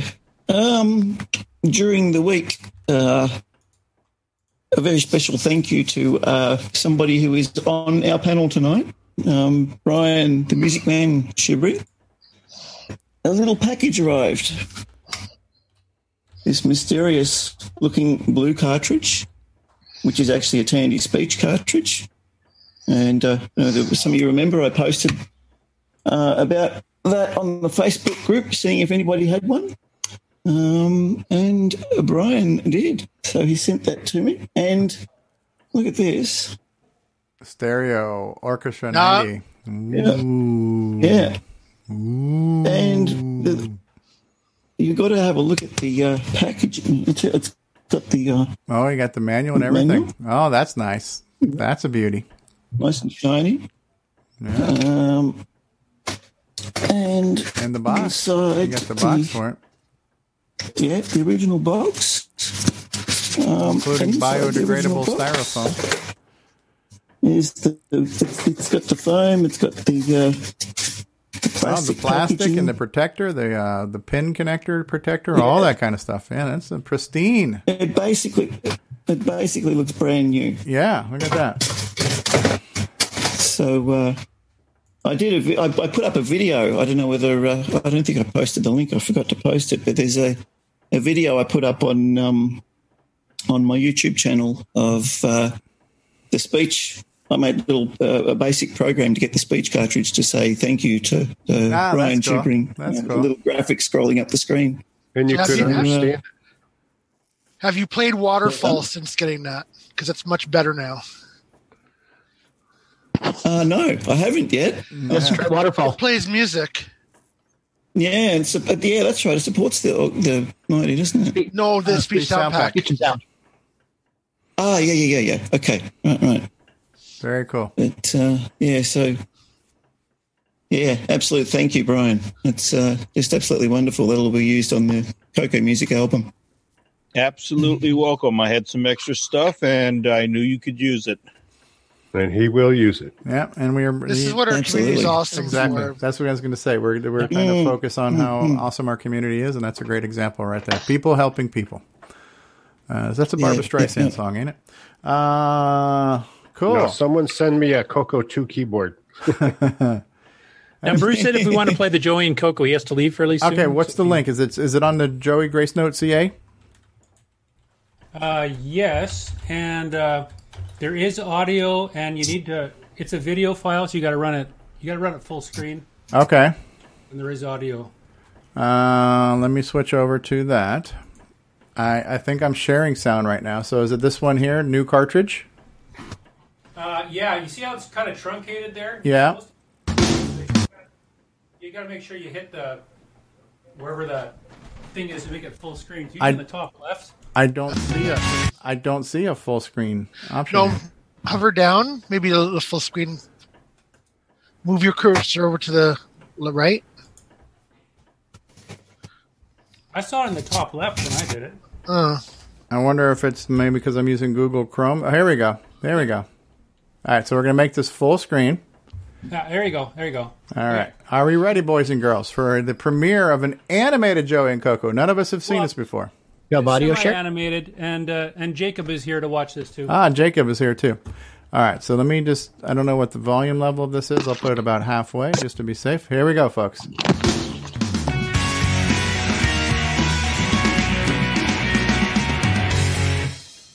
New cartridge for Christmas, kid? Nope, my buddy Glenn down the street borrowed it to me. Wait, one of my brothers is nearby? Couldn't it be a sister? Get me the serial number and I'll tell ya.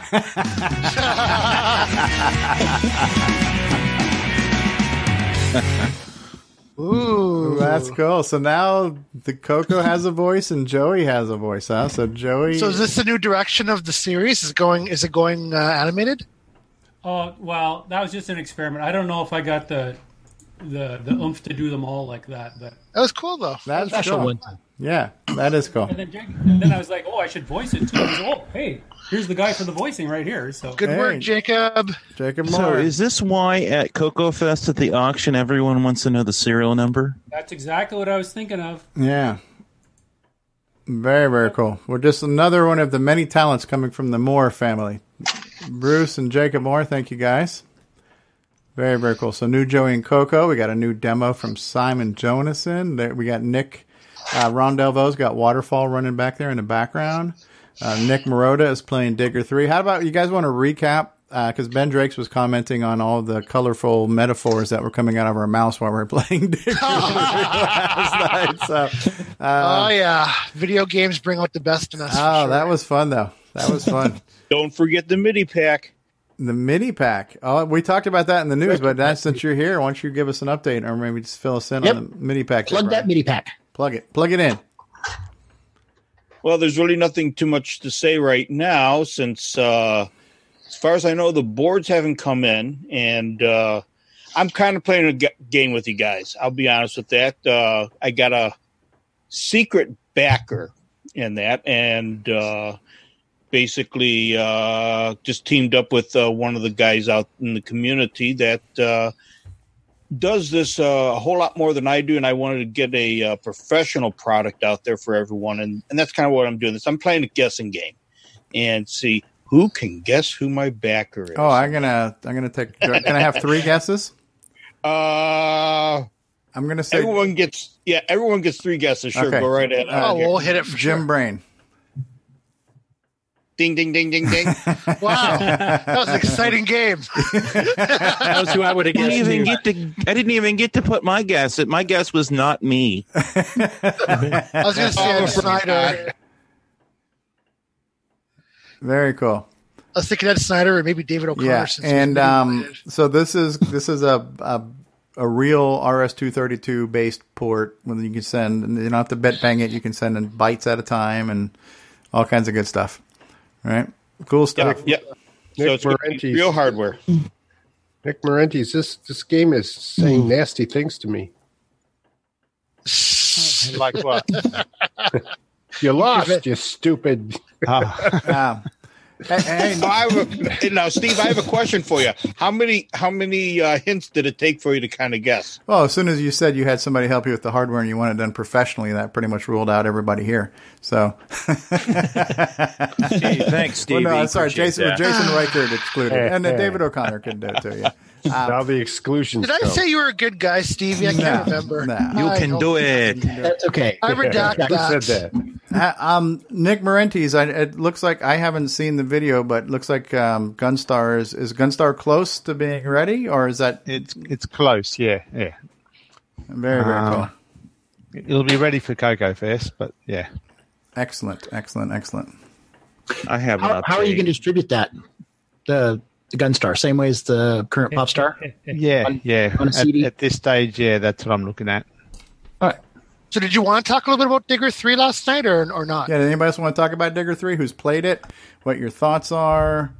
Uh, It is questions excellent. for chat. Uh, Yeah, and just to be clear, this is the new the new beta that we've been playing, um, not the Christmas demo we did last year. yeah, It is really, really amazing. It's a It really is- good game. It is uh, frustratingly amazing. Uh, how did you get one, man? It's got a good learning curve, and uh, because I'm a nice guy. It makes Chet Canadians swear. me. It makes Oh my Canadians gosh. swear. Yes, Curtis Yeah. and Nick both dropped some bombs last night. I hope my church friends don't see the video. Hey Nick, what's your, Nick, what's your phone number? I'm going to hook up on my 300 baud modem and download it from you. Uh, it's well designed. It's well. It's graphically, visually pleasing. Um, the game, Great sound effects. Great sound effects. The gameplay is great. The the you and every to- time, every time we swore, I think it made Chet stronger. He really seemed to absorb it that. did. Uh, It did. he really seemed to take delight in our pain. He's like Emperor Palpatine. Release your hatred. Now, Chet, Chet, are you going to have a book with this thing that comes out with a glossy cover? Um, no, not really. Um, Okay. I- I, I haven't really thought too much about um, like doing any, any type of uh, like formal packaging of it. Um, there are going to be a handful of uh, floppy disks that are going to be made. oh, that's cool. What? Yeah, but what happens to those? I- I'm not really sure. Like if Um, somebody wins this game for the first time, do they get a like a gold plated shovel? No, an autographed picture of you in those glasses earlier.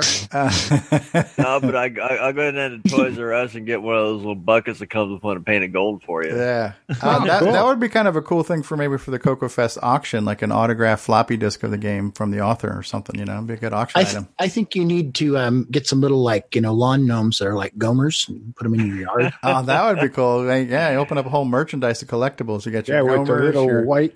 Oh, what are those beater bobblehead shirt thingies? The The, Gomer um, bobblehead thingy. The and those, Oh, that um, would be what do they make those? those- You know what I'm talking about. The about. snot demons and the turd monsters that come out of the ground, and all that kind of stuff too. So.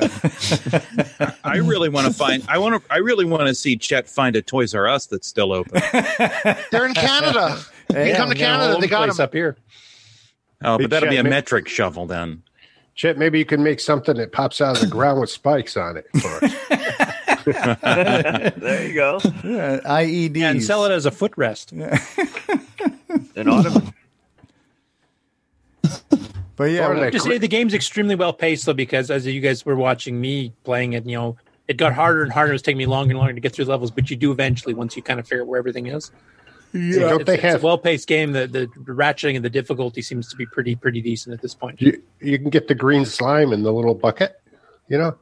'Cause you got that green slime that always gets uh, Curtis. Digger slime. yeah. No, that's cool. It was a lot of fun, and it was it was a cool just kind of hang out. Uh, everybody hanging out. A bunch of a bunch of us playing That at once. fun. So um, Curtis was playing. Um, uh, Nick, Curtis you were playing. David butts. Ladd, I think, was playing, and um, I think Hey, Barry now, Nelson uh, had it open too. Chet, Curtis made it further than we did. As, as- Chet, of in, in the game you have all those uh, birds that are going back and forth. Do we ever Yes. see those again in the game later? Yeah, the bats are are in uh, are found throughout the uh, throughout the game. Oh, okay. I Very remember very seeing cool. them. Um, is there anything that we haven't talked about? Is there anything else we want to talk about? Um, D- Oh, I do have. I do have a project update when you get a Oh, chance. Jason the Coco Man Reighard, by please, by all means. And Okay. Well, Bye, please. um, I know this is going to come as a huge shock, but I have something something that I've been working on that switches things. And this is this has come as uh, some requests from several members of the community. Something I was kind of uh, kind of uh, kicking around in the head already when it came up, and this actually did come up on the list. And uh, that uh, very soon we're going to have another entry in the Joey line. We have the we have the Joey controller switch, which is back here somewhere. Here it is, the Which Joey controller switch. Love, love, love, love. the Joey controller switch. There we go. And uh, we have that. Now, to follow up in the Joey line, we're going to have for uh, the folks that want to do this, we're going to have the Joey serial switch. And this, this is going to be an ABC uh, serial switch box for the Bitbanger. So, for the folks that want to switch between a printer or a modem or uh, drive wire, drive, wire, Drive wire. we're gonna have a it has a three we're gonna have a it has a three position uh, rotary switch A B or C Okay. and uh, That's awesome. Do you get Actually, milk even- with it? It has one more input than David Ladd does. You get So, with uh, it? but um, and it all and it's all and for the folks that have the Joey uh, controller switch or whatnot it is the same size enclosure so the same form factor but have your uh, have three uh, ports for the Okay. Bitbanger and it's all on the back and Very uh, cool. Now, will, will I'll they even have stick a- together uh, side, side by side stick together? If you want to use sticky tape, I guess you Yeah. could. I, I, but uh, yeah, just uh, Velcro's just something I was working on. F- f- some folks could wanted. I'm just going to chain 'em, offer it for sale for for every. You know, I'm going to offer them for whomever wants them here in the very near future. That's at awesome. my at my website cocoman.biz, Very of cool. Course. Did you go out? Did you go out into the forest? Multipolar, hey? Did you? Were you in the woods under a full moon? And you mentioned the name Nick Marotta three times to get that product idea?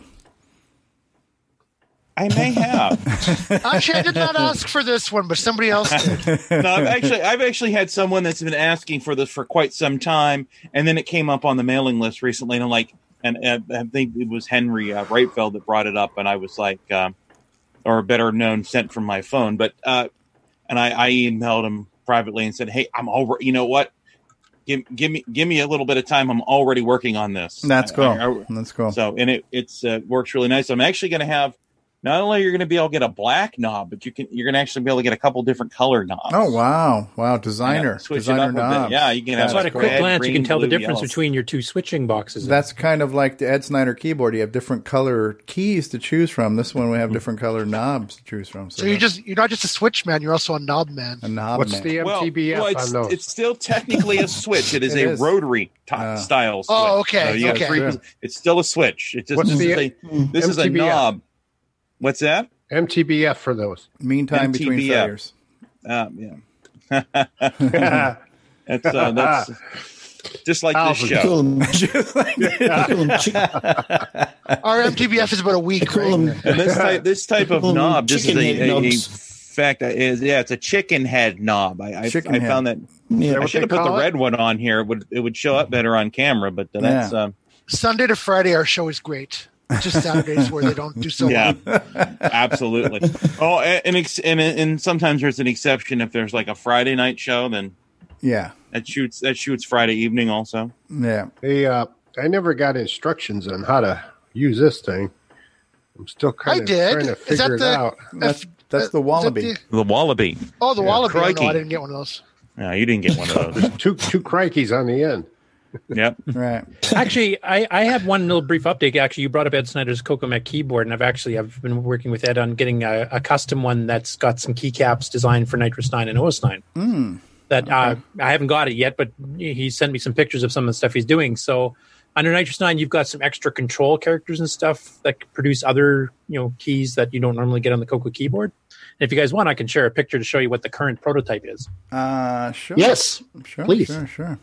And then, Chet, you said you were going to talk about the joysticks you got too. I don't know, did you have those to show off or not? Uh, okay, so I see clear and what does it say? Pause? Clear pause? Oh, clear and KMSE, so that's keyboard mouse. Keyboard mouse. So if you hit Control clear under NitrOS Nine, it switches your keyboard mouse on and off. Ah, And then you okay. notice on the top row of keys, for example, and some of the ones in the lower right, there's now three characters on each one. So it's the bottom row is your normal key, Oh, like exclamation upper left is your shift one, and upper right is your uh, control key. Ah, and like your hashtag and your something else and Yeah, you got underline, Oh, you got the tilde character, caps, back apostrophe. Ca- oh, caps. That's well, that's like shift zero, right? So okay. Yeah. And then the Cats. At, the at's got a backwards thing. Oh yeah, look at all these yeah, different. back- backwards apostrophe, which actually gets produced if you have the right font loaded in NitrOS 9. And then, okay. you know, how do you get your square brackets versus your regular parentheses? And That's You're- neat. That's really Can you neat. make an upside down question mark? Well, I'm doing ones that are officially supported on the NitrOS 9 keyboard driver. You could technically add that. Guess into you want to driver type some. Spanish, I guess. No, I want the squiggly thing. I'd like to ask I, you. but when- I know some people have actually ran NitrOS 9. They ask, well, how do I produce this key? Because they read somewhere that it does produce it. And this Control this C? will give you the visual cue right there. You won't have to try to memorize all these obscure control characters. Okay. Nice. Good reason if you're Is- hardcore. uh, now, is it standardized when you see two symbols on the left and right? Is it fairly standardized as far as left would be shift and right would Yes, be? it is standardized that way. So left is shift and right is control. Control. Okay. So on the an example of like the left bracket or the the left the, the less than or left bracket, it's shift or control and question mark or backslash. Okay, that's cool. That's very cool. So Ed, Ed said that uh, you know if enough people are interested, in, it, he might just make this one of the you know quote unquote standard ones. You can Uh, pick your own color keys and stuff. One of the uh, product lines. Like So, so that's under OS 9, no, you said, right? That's an OS 9. Well, uh, I, I purposely designed the keyboard so that it should work fine. Like the, the upper left shift ones are the exact same as you would in RS DOS. So it basically it works for both. You don't need to switch keyboards between. no, no, but if you're in DOS and you, and you hit Control 8, it's not going to do anything, right? no, not unless the program itself under DOS does some special thing about it. Yeah, because that's a You can system, program it. to system level. Yeah. You can program uh, your program can program that to I mean, it, it it's starting to make this keyboard look more like a even more moderner keyboard, you know, computer keyboard. Because you know, I'm looking at my Logitech right now, and I've got like all kinds of shit on these keys. You know, where you have function this and alt that and shift this, and You can know, clean them, man. Yeah, I didn't bother with the alt ones. I mean, you can supports alt keys too. That's what a oh. No, that's cool. On fire tonight, Ron. Ron's on You've been living in Australia. Yeah. Very cool. Very cool. Um, Chet, did you want to show off the custom controller thingies you had or got or?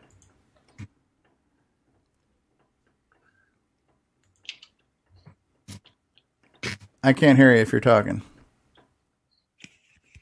Sorry about that. I had my uh, mic up. Hmm. Um, so anyway, over the holidays, I uh, I ordered a bunch of uh, of Coco stuff, and one of those was a, um, a Coco three from uh, from Sheldon McDonald. And in that package, he included a couple of uh, joysticks, the first or the uh, joypads, the first two production models of the joypad that he is making. You see it right here. Um, and this is a uh, a really wonderful uh, device. My first impression of this was was, was great. I mean, the, the, the top of it is, is very very smooth. Um, you've got some texture underneath of it. You've got I mean, look, look at this. You got six six screws in there. I mean, this thing is going to stay together. Yeah. And I mean, there's no there, there, there's no um, you know play with the with the cable, so it, you know it, it's mounted nicely in the uh, the the thumb pad here. Um, the thumb thing right here is, is very well built. I mean, I've been I've been playing Digger uh, with this, and uh, um, I'm usually uh, the, the, with the Coco. I'll, I'll usually play on the keyboard because the, the selection of joysticks have always been you know very terrible. Um, you know the the the the, uh, the Black Beauty is great for you know games like Cashman. You know they were really kind of designed for, for something like that. But when you get into the, the deluxe joystick, I'm not really I really don't like it too much. But you know I mean this controller has been fantastic. I mean, I haven't wanted to go to the keyboard since I got it. um, it it's it's very very sturdy. It, you, you can feel it in your hands, and it, the, the, it's responsive. The control is great, and and it plays really really well with Digger. I mean, it plays great with it. I had a nightmare. Like now, was it like was this one custom engraved too that said Digger on it or something like that? Or Um, no, but it is serial number one. Okay. this one right here is serial number one. Okay. Serial number two over here. You can't have it. Um, Oh. uh, yeah, I'm gonna be I'm gonna be hanging on to this. Fact, this one I'm only gonna be playing this a little with a little bit longer, and then this is gonna get packed up. I'm gonna use number two, um, you know, and uh, and and give it a pretty good workout. And I'll definitely be ordering a couple more uh, for my other boxes. But yeah, this is a really good. Uh, it's a r- really well put together. It responds really really well, um, and it's it's it's much much better than uh, than, than playing with.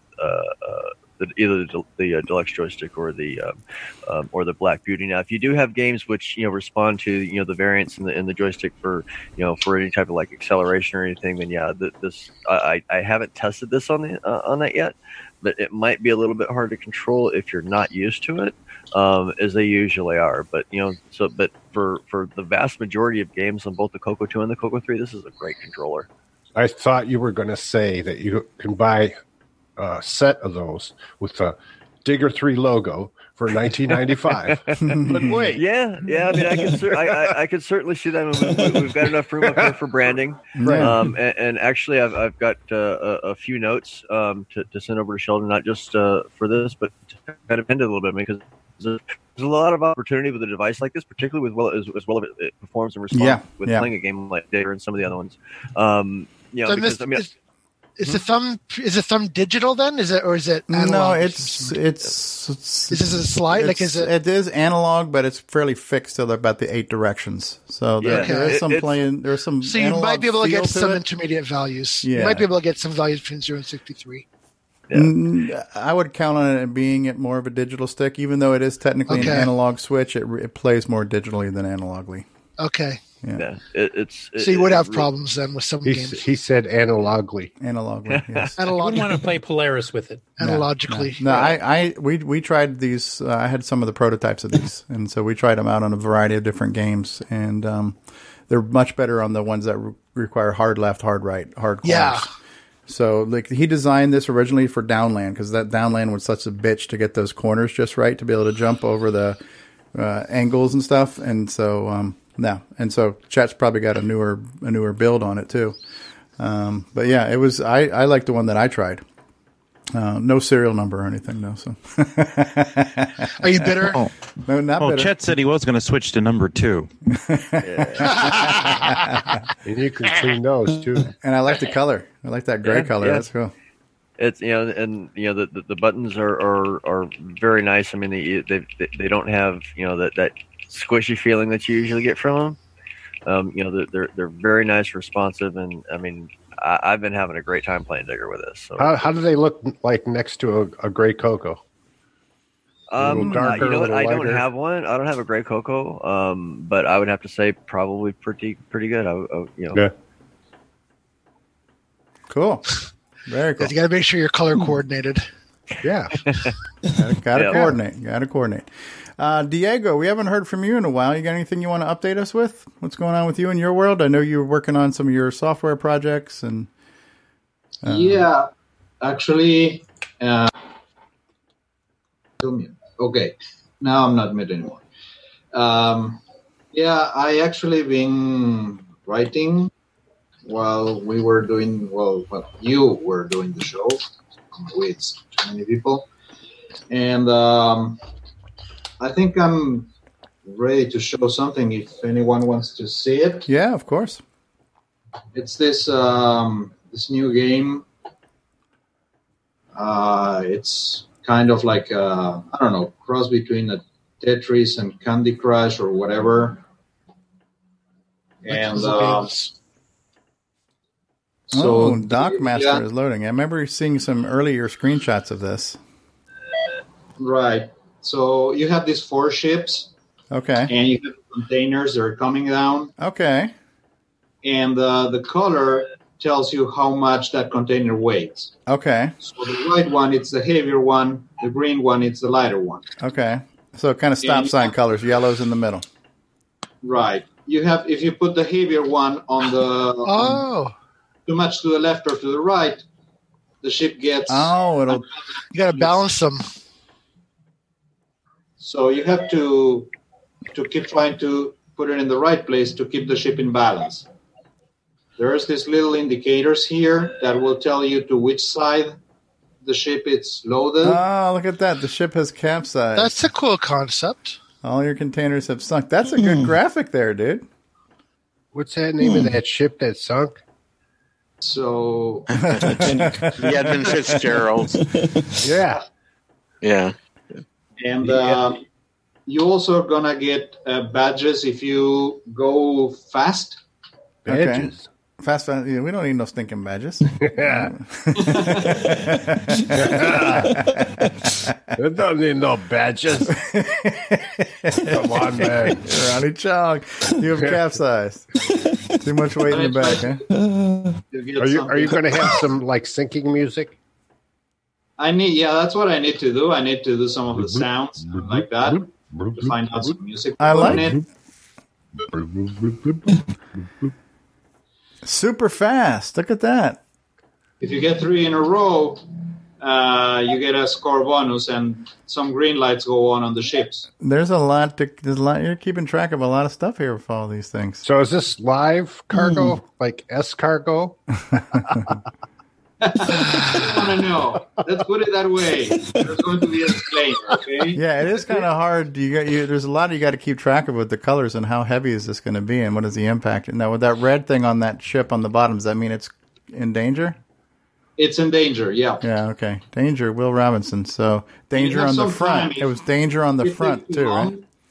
If it takes too long to drop one of the containers, it just falls. Okay. Okay. so and you're ruined. And uh, I'm not being able to make it past one single ship. Let me try to, because you also get bonus scores if uh, the ship is in perfect balance. That means all the containers from one side match the ones on the other, and if you follow the correct color order, you also get an extra bonus. So you want to get a green on the right hand side now. No, is this what they have to do for real real ships? Super fast. Uh oh, now you need you need a red over there quickly, or that that, guy, that guy's in danger. Okay.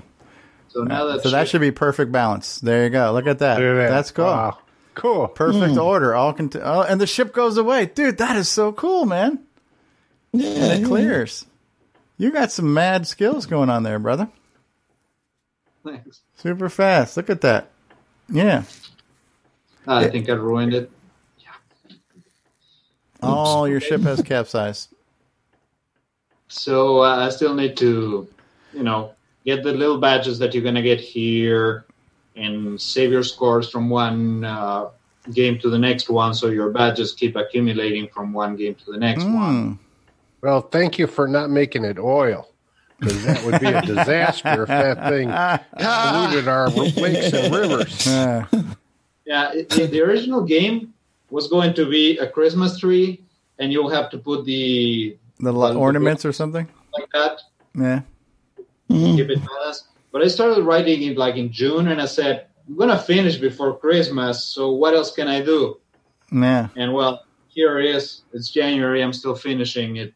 That's a great idea. You know, it's it's a kind of a puzzle challenge game on multi levels here, and you really got to keep you got to keep a lot of things tr- you know, straight in your brain and what you're doing. Um, uh, Jim Gerrie gave you a wow. That's high praise. so, and he'll port it to the MC10. he's saying MC10 Yeah, it's, al- version. That's what he's it's saying. already ported. Yeah, just so- just just in. It's on the MC10. Yeah. If, Only he's going to use oil. Uh, that's really cool, Diego. That really is. You've done a lot of creative things, like your Furious Felines is kind of like an Angry Birds game. So good stuff. Yeah, yeah, you're doing a lot of really. Where is Furious Felines available from? yaccs.info. Yet another co- color Okay. computer site. I don't know if I have that one. I'm gonna check it out. Yeah. Yeah, I, I can't do fast games. I can't do fancy stuff. So I try to do different stuff. Yeah, no, it's very creative and No, uh, originality is a good thing because that's something that's missing from the PC gaming industry in general these days. Everybody's doing you know the basic same games. First person shooters. Does that run on a Coco One too? Yeah. Also, Yeah, uh, yeah, it, it runs in in any Coco with extended basic. Awesome. Yep, or a dragon. graphic screens. So yeah, So for when- the MC, when I will guess it be available? Pretty good. Ron's When? asking when it's going to be available, Diego. Uh, I don't know. I guess next month or the other, something like that. All right, all right, all right, all right. Is it's, is it 32k required or 16? Uh, I really don't know. Uh, It's probably going to need 32 because of the graphics that are being loaded. Oh, because the yeah the the the actual P mode four graphic screens and stuff that are Yeah. also being generated. Yeah. So it would require the- extended basic for sure. Yeah, everything that flashes is being loaded in the, in the screen. I'm using the eight different pages. Okay, so it should work in like a Dragon 32, Dragon 64, 32 or 64k Coco basically, and any Coco 3. Right. Neat. And uh, what price point are you looking at on this? Price? No. It comes bundled with a free copy of Digger Three. No, I'm just kidding. Yeah, I don't know. I don't know if Jim Gerrie saw our presentation where we recognized the community, but Jim Gerrie was also mentioned in there. Um, uh, anybody else have anything they want to share? Project update acquisition. I'll save mine for next week because I haven't opened it yet. But I got the thing from Brendan Donohoe to upgrade the firmware on my Coco VGA, so it's some type of uh, USB to JTAG connector or something like that. I haven't opened it yet to look at it, but that gives it gives me a chance to reopen my Coco and see if I need to fix my soldering for my audio, and then I'll also upgrade the firmware in my Coco VGA, which I've never done before, so that'll be a fun project too. Um, if nobody else has anything, about to do exactly the same thing. Ah, yes. So I'll go ahead and run the closing credits, and then we'll come back with maybe parting thoughts if nobody else has anything else they want to share. You got a minute or so to think about it, so we're going to cue the outro, and we'll be back here in just a second. This concludes another episode of Coco Talk, the world's leading live talk show featuring the Tandy Color Computer. For all things Coco Talk, visit us on the web at cocotalk.live. We'd love to hear from you. Send feedback, suggestions, even segments via email to cocotalk at cocotalk.live.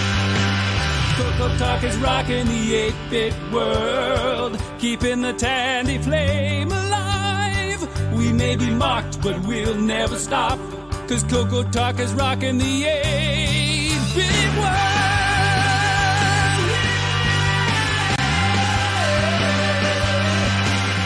Consider supporting the show with a purchase of merchandise from our retro swag shop at 8bit256.com. If you'd like to become a patron of the show, click the Patreon link at our website at cocotalk.live. Coco Talk is rocking the 8 bit world, keeping the Tandy flame alive. We may be mocked, but we'll never stop, cause Coco is rocking the 8 bit world. Coco Talk would not exist without the community, its cast, crew, and contributors. Thanks go to Curtis Boyle, David Ladd, Mark Overholzer, Grant Leedy, Bruce Moore, Nick Marentes, Ron Delvaux, Rick Adams, Jason Reighard, Richard Lorbieski, Jim Brain, Tom C., Rob Inman, Mark Bosley, Brian Joyce, Ken Reighard, David O'Connor, Brian Weasler, Terry Steggy, Nick Marotta, John Strong, and many more, especially to Steve Bjork for production suggestions and James Diffenderfer for making my head explode.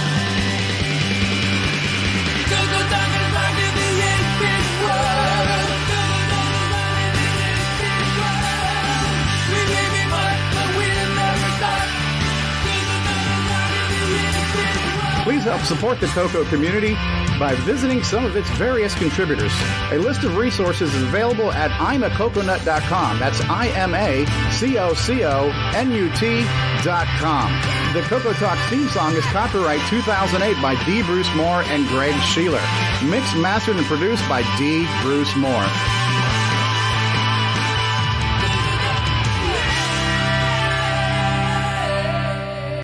Oh, while we were doing some of our closing stuff too, um, Paulie Walnuts Fiscarelli popped in the live chat too. He said he's actually heading out to VCF Northeast. Where's VCF Northeast at?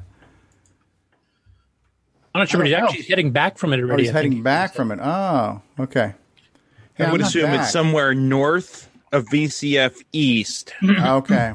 So yeah, VCF East is in Jersey, so it's got to be. Well, I don't know where the hell's up. What's what's north of Jersey? Anything? Is it in Maine Canada. Canada, New York. Canada must be come to Canada for crying out loud. Well, if it was if it was in if it was in that part of Canada, it would be in French. Yes, they. Could be Greenland or something. I don't know. do.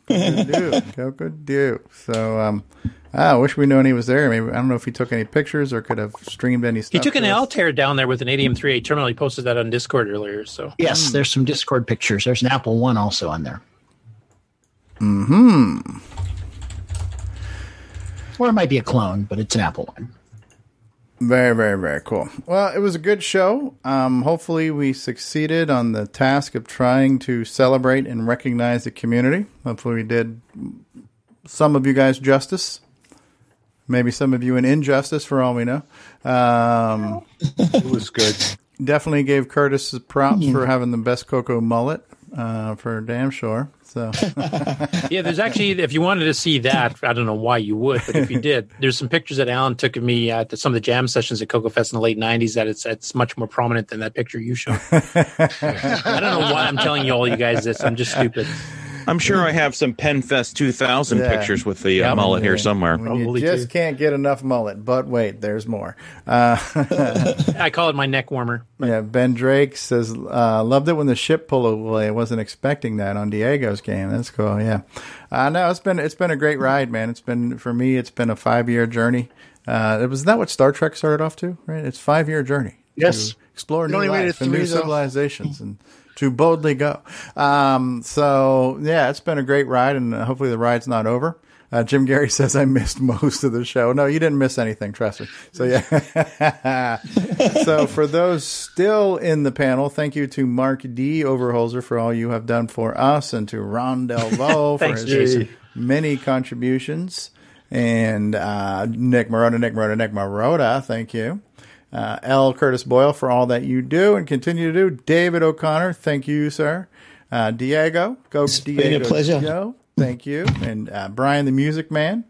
All you continue to do. Jason, the Coco Man Riker. Just when you thought there were not enough products with switches, Jason brings us yet another. Um, Absolutely. Why not? Because I don't have enough to do already. So, you, You know, I'm so gonna was the uh, pile on. the Bit you Bangaroo. Did you consider the Bit Bangaroo as a possible name for that? I, I, I, I'm done with putting a roux on anything. I, I, I, I'm done. with. Bangaroo sounds like an illicit uh, festival of some sort. Yeah, I just, like club hedonism. Yeah. ugh. Come to Bangaroo. Come to bang, Bangaroo, crikey! Crikey, yes. So, uh, Chet Simpson, Uh, thank you, sir, for all you have done for us. Thank we you, appreciate you. And Thank- uh, thanks for frustrating the hell out of all of us last night. Oh yeah. Yes, You that was are great. welcome.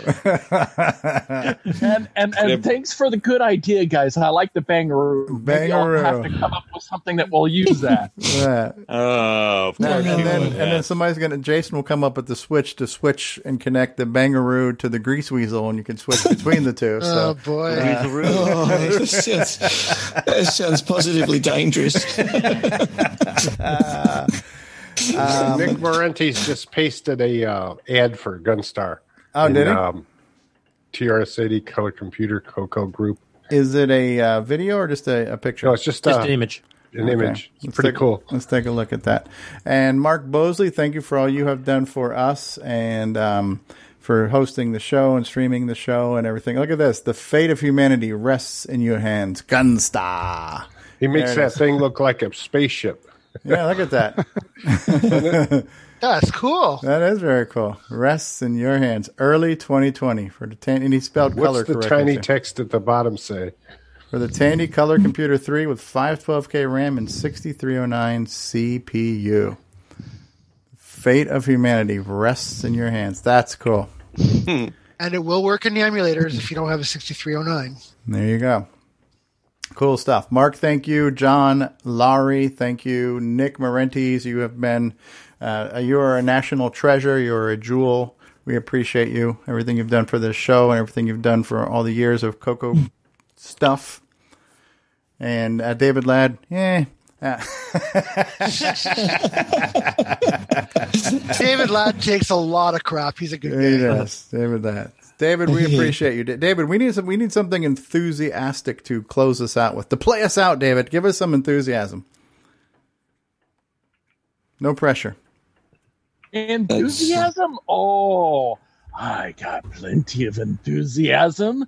I've been using my 80 track five and a quarter over here with the Greaseweazle, and I've been formatting cleaning floppies for the last two weeks, and I got plenty more to do. Oh, yes, yes. Clean up in aisle four. Hashtag nerdgasm. Ah, yes. Well, I think I think that That's what depends are for. David, don't go. David, don't go far. But we're gonna. Uh, David has inspired me to run the uh, post credits reel here, so we're gonna run the post credits, and then maybe we get one more blast of enthusiasm from David before we press the button here. Hi, this is Antonio Jimenez. Author of such projects such as the Stevie Throw Devil and the SD Pack, and you are watching Coco Talk. In three, two, go. I'm behind you making faces. Okay. you, you have a You're rolling, Curtis. You say whatever the hell you want to say. Well, give me some kind of guideline. Um, hi, this is Curtis Boyle. Hey, this is Eric, and you're listening to Coco Talk. All right, we're rolling. You say whatever you want to say, David. Right, I want Keep making faces at him. Nation, world, sweetie. Weekly, any, any computer. Something like that. Hi, I'm Tony. Playing Daggorath like that idiot from the book. You're watching Coco Talk.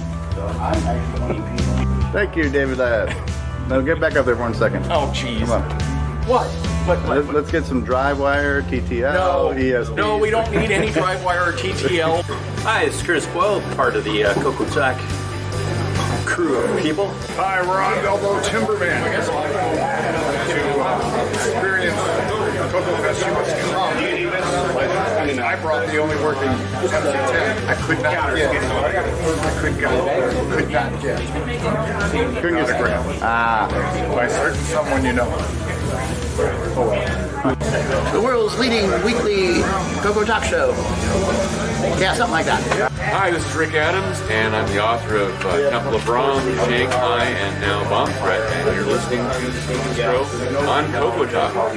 eight slot MPI, you know, floppy drive, Coco SDC, um, Sound Speech Pack, Orchestra 90, RS232 Pack, Modem Pack, uh, Super IDE. You start adding all those together if you want them all usable at the same time. Well, guess what? You just went over the four slot MPI.